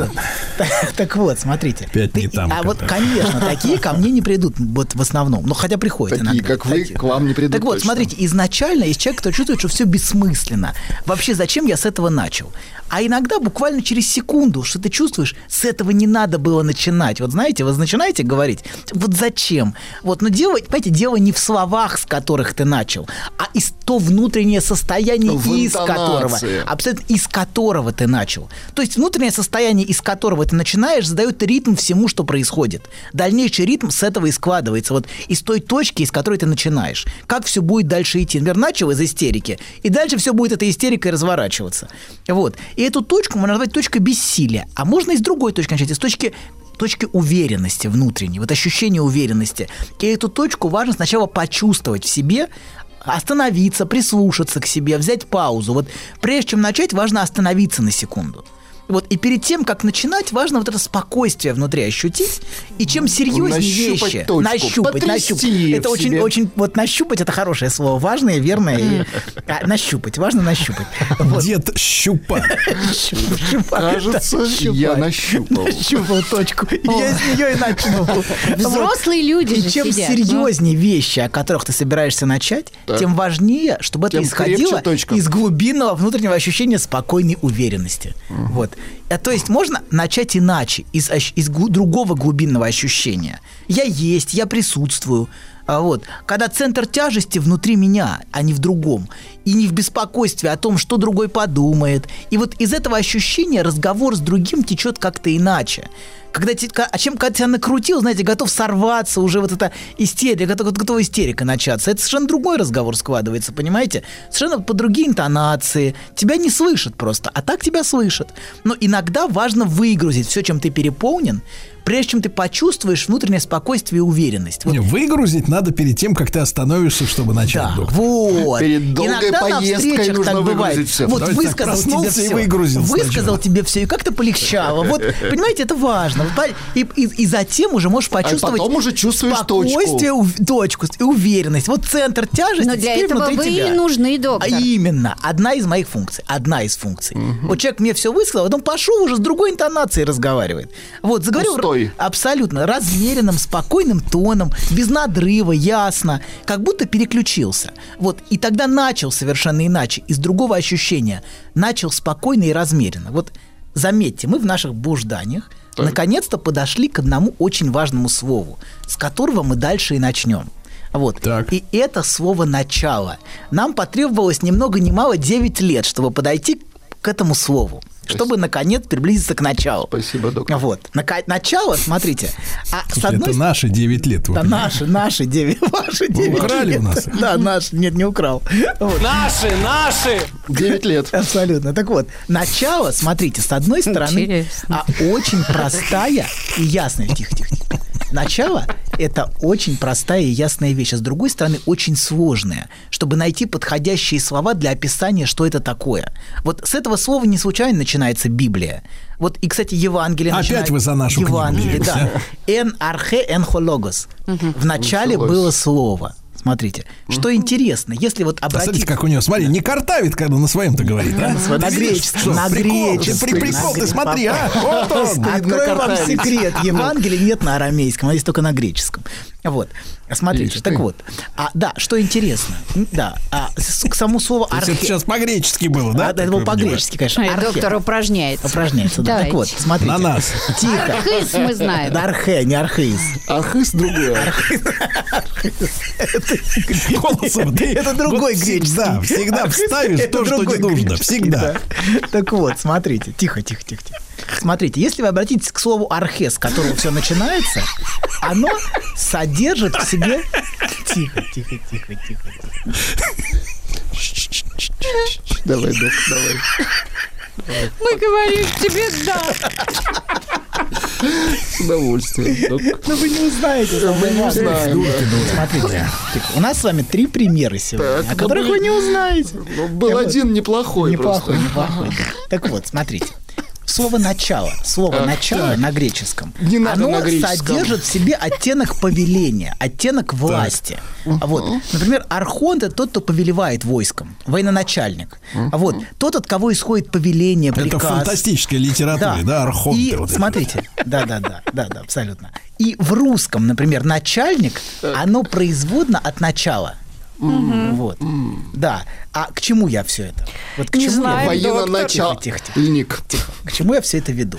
К тому, что... Это сложная, очень сложная тема. На секундочку остановись. Ага. Хорошо. К тому, что из точки нашего начала, вот из точки начала, исходит определенный бессознательный повелительный посыл, распространяющийся на годы вперед наш, в нашей жизни. И во многих случаях задающий, понимаете, нашу судьбу в том, как она с нами случается. Вот психологи, например, очень любят говорить о детстве. Вот бесконечные разговоры о детстве. Вот, э, вот в детстве то, в детстве это, детские травмы, копаться в этом. И много всего об этом наговорено разного, в том числе и глупостей. Вернее, очень мало не глупостей об этом наговорено. Вот так, давайте скажем, более точно будет. Но почему детство важно? А потому что это место, где располагается мое начало. Вот мое архей. Вот. И та точка, из которой мы начали наш путь, это вот это место детства. И то, Так мы как- же его не выбирали. Абсолютно. И то, как ты начал, вернее, вот как вы правильно сказали, то, как ты начался, это задает вектор всему дальнейшему. Но ты же не исправишь это начало Подождите, свое. Это мы же только начали, а тем Мы только начали, еще 9 лет надо Не подождать. торопитесь. Ой-ой. Мы только, вы даже даже не хотите услышать. Услышьте, подождите. Услышьте. Наше начало, это, понимаете, имеет определенную власть над нашей судьбой. Поэтому для меня, понимаете, это не пустая бессмысленная археология копаться в детстве. Вот важно прислушаться к началу и попытка расслышать это начало. Вот то начало, которое часто повторяется в нашей судьбе вновь и вновь. Ну вот, а если вы скажете, как вы Вы что, сказали... отрицаете волю человека Подождите. к борьбе? Если человек начался травматически, он что, обречен повторять вновь свое Да травматическое начало? Да нет же, ничего он не обречен. Надо с Подождите. настоящим Подожди, работать. все хорошо, вы знаете, с чем работать, это уже хорошо. А Вот это очень важно, что вы знаете, как и с чем. Я готов уступить вам. Смотрите, обреченный человек. И да, и нет. Я вам приведу три примера.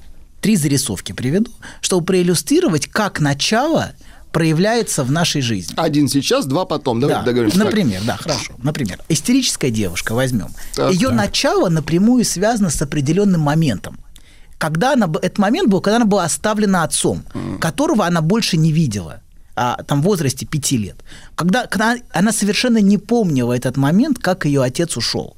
Эт- Этого момента воспоминаний не было. Но она постоянно сам этот момент утраты воспроизводила в любовных отношениях, где она постоянно оказывалась брошенной. Вот как в начале. Вернее, И никак не могла запомнить, как он ушел, да? Да. В который раз. Ну, память плохая была. Нет, нет. Да. Знаешь, забавно, вот выложил тебе все. И вроде как полегчало. Нет, серьезно, будто сбросил тяжесть. Молодец. Я... А вы... Док, спасибо. Мужчина. Руководство по эксплуатации.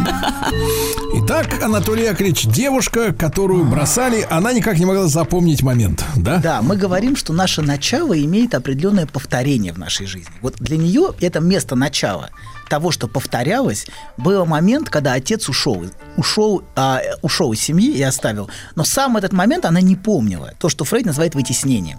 Мы вытесняем вот эти травматические моменты. Но этот момент повторялся в ее любовных отношениях. Все время оказывалась брошенной. И, а, а, вернее, знаете, если быть точным, не она воспроизводила этот момент, а он как бы, как бы ее начало воспроизводилось в ее жизни. И вот с того момента, как я начинаю отношения, она говорит, я всегда ожидаю разрыва. И это единственное, что имеет значение. И он всегда случается вновь и вновь. Вот. И это то, что Фрейд назвал навязчивым повторением. И, кстати, то, что можно назвать нашим началом, которое определяет нашу жизнь, мы не помним обычно. Разве что через сны в замаскированном виде или в форме повторения вот у этой девушки эта история как бы воспроизводилась. Вот. И не мы определяем начало, а скорее начало, то, как оно с нами случилось, оно определяет нас. Вот вам еще два примера приведу. Вот второй пример. Человек все время боится совершить ошибку. Он все время боится, что все увидят, что он ошибся, увидят его позор. Вот. А, и это главный его симптом, который его беспокоит, что все время страх, очень навязчивый такой обсессивный страх ошибки. Но если вы вслушаетесь в его историю, то вы увидите, что вначале лежит ошибка. Но какая ошибка? Ошибка матери. А это связь с женатым мужчиной, беременность от него и чувство стыда матери за эту ошибку. То есть для матери это была ошибка, понимаете, в ее голове. Вот. И это лежит в самом начале его существования. Как раз ошибка и лежит.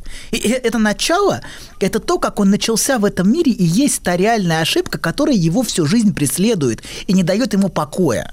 А совсем не те мелкие ошибки, которые полностью занимают его голову. Вот за всеми этими мелкими ошибками скрывается совсем не его ошибка, но которая стала началом и причиной его в этом мире. Понимаете, да? Там тоже ошибка, но вот не то, о чем он, вот то, на что он думает, думает, думает, но вот не эта ошибка, но там правда есть ошибка. То есть эти навязчивые мысли, правда, имеют отсылку к чему-то важному. То есть мы не, не виноваты ни- никто. Нет, мы все... Мы, а, вопрос... Мы все виноваты, Мы все виноваты, Сергей. А. Третий пример. Тоже хорошо. Третий пример, абсолютно, да. А, а третий, э, значит, человек одержим саморазрушительным, вот почти самоубийственным поведением. Он все время живет на грани. Знаете, там мотоцикл на скорости 300 кататься, ну, 200, там, 200, 250. Адреналиновая зависимость. Вот. Да, пример. Да, и да, это сменяется у него вот такого рода саморазрушение, чередуется у него тяжелыми приступами депрессии, наполненными ненавистью к себе и мыслями, что он недостоин жить. Вот одно сменяется другим. А Вот, чередуется постоянно. Но если вы всмотритесь а, в его начало, то увидите, вернее, услышите, желание матери сделать аборт. То есть мать так и сообщала, что она не хотела этого ребенка что она хотела сделать. И им, знаете, вот на- начало его именно слышат, понимаете? Вот услышат, я хотел сказать важную вещь. Но для этого важно прислушаться к тому, что человек говорит. Вот слышащий да услышат, не случайно сказано. Важно слушать. А Вот, потому что человек действительно все очень многое рассказывает о себе. Вот поэтому, да, наше начало действительно многое определяет в нашей судьбе, но далеко не все. А, знаете, можно даже по-другому сказать. Всегда есть другое начало в нашей жизни. Вот давайте, значит, вот, вот пример последний взял. Вот если вы прислушаетесь, то вы всегда увидите, что есть в детстве момент, когда было хорошо у всех. Даже в самых тяжелых историях всегда есть ощущения, какие-то ощущения, моменты, когда тебе хорошо. Вот, а, ну, например, вот в последнем примере что было? Для матери он был нежеланным. Она хотела от него избавиться, и он часто вот это желание воспроизводит, знаете, своим, своей собственной жизнью, разрушая себя. Вот. Но для дедушки и бабушки он был да желанным. Например, ему с ними было хорошо и спокойно. Вот те моменты, когда он, которые он проводил с бабушкой и дедушкой. Он был ценным, важным, они его любили. Вот всегда есть такие моменты, когда тебе было хорошо когда ты, когда ты для кого-то важен. И вот это твое начало, понимаете, связанное с бабушкой или с дедушкой, оно совершенно другое. И человек может на эти ощущения внутренне опираться. Вот на то, что ты действительно для них был нужен. Потому что человеку важно прийти в этот мир нужным. То есть мы начинаемся с желания, с желания родителей. Если для родителей мы не желаны, но для бабушки и дедушки да желанны, это очень важное начало для нас, на которое мы можем опираться. Вот. И именно вот, знаете, к такому началу, когда нам хорошо, мы бессознательно хотим вернуться. А если его не было, то мы хотим его создать. Мы хотим найти а, вот это ощущение спокойствия, и, которое мы, и мы постоянно его ищем. Искусственно. Да, иногда искусственно. Вот. Знаете, мы говорили про ощущение дома. Помните, мы с вами передачу про дом говорили? Возвращение что домой. дом, да, да, да, что дом это не, не вещь. Дом это некоторое внутреннее состояние, в которое мы хотим вернуться. Вот. А, и это внутреннее состояние, оно очень важно. И в это то, куда мы стремимся. Помните, у нас была передача про Караваджо, который всю свою жизнь пытался вернуться домой. Потому что дом это вот это ощущение, где тебе хорошо, спокойно. И вот эта внутренняя точка даже, понимаете, где тебе хорошо, из которой ты можешь исходить. А если ты внутренне бездомен, если у тебя нет этого ощущения, ты не можешь спокойно взаимодействовать с людьми, понимаете? Нет этой опоры, нет уверенности, ты все время сомневаешься в себе. Поэтому важно вот этот внутренний дом иметь. И важно вот у в него японцев возвращаться. услуга 20 лет назад появилась. Семью можно на прокат взять на выходные. С собакой вместе, с детьми. Ну, кстати, приезжают, и, приезжают, изображают, что ты любим, называют папой. Он снимает тоже уз- на Собака узнает, что интересно, собака И узнает. с фотографиями уезжает. Вот семья, все. Да, например. Ну, не важно. Важно, что есть те, кто нас любит. Это не важно. Нам важно. Некоторые всю жизнь ищут семью. Даже если им 50, они хотят, чтобы найти... Что значит даже? Что значит 50? Что, что вот это 50? Что за... Ты что себе Даже позволяешь, если а? им 90.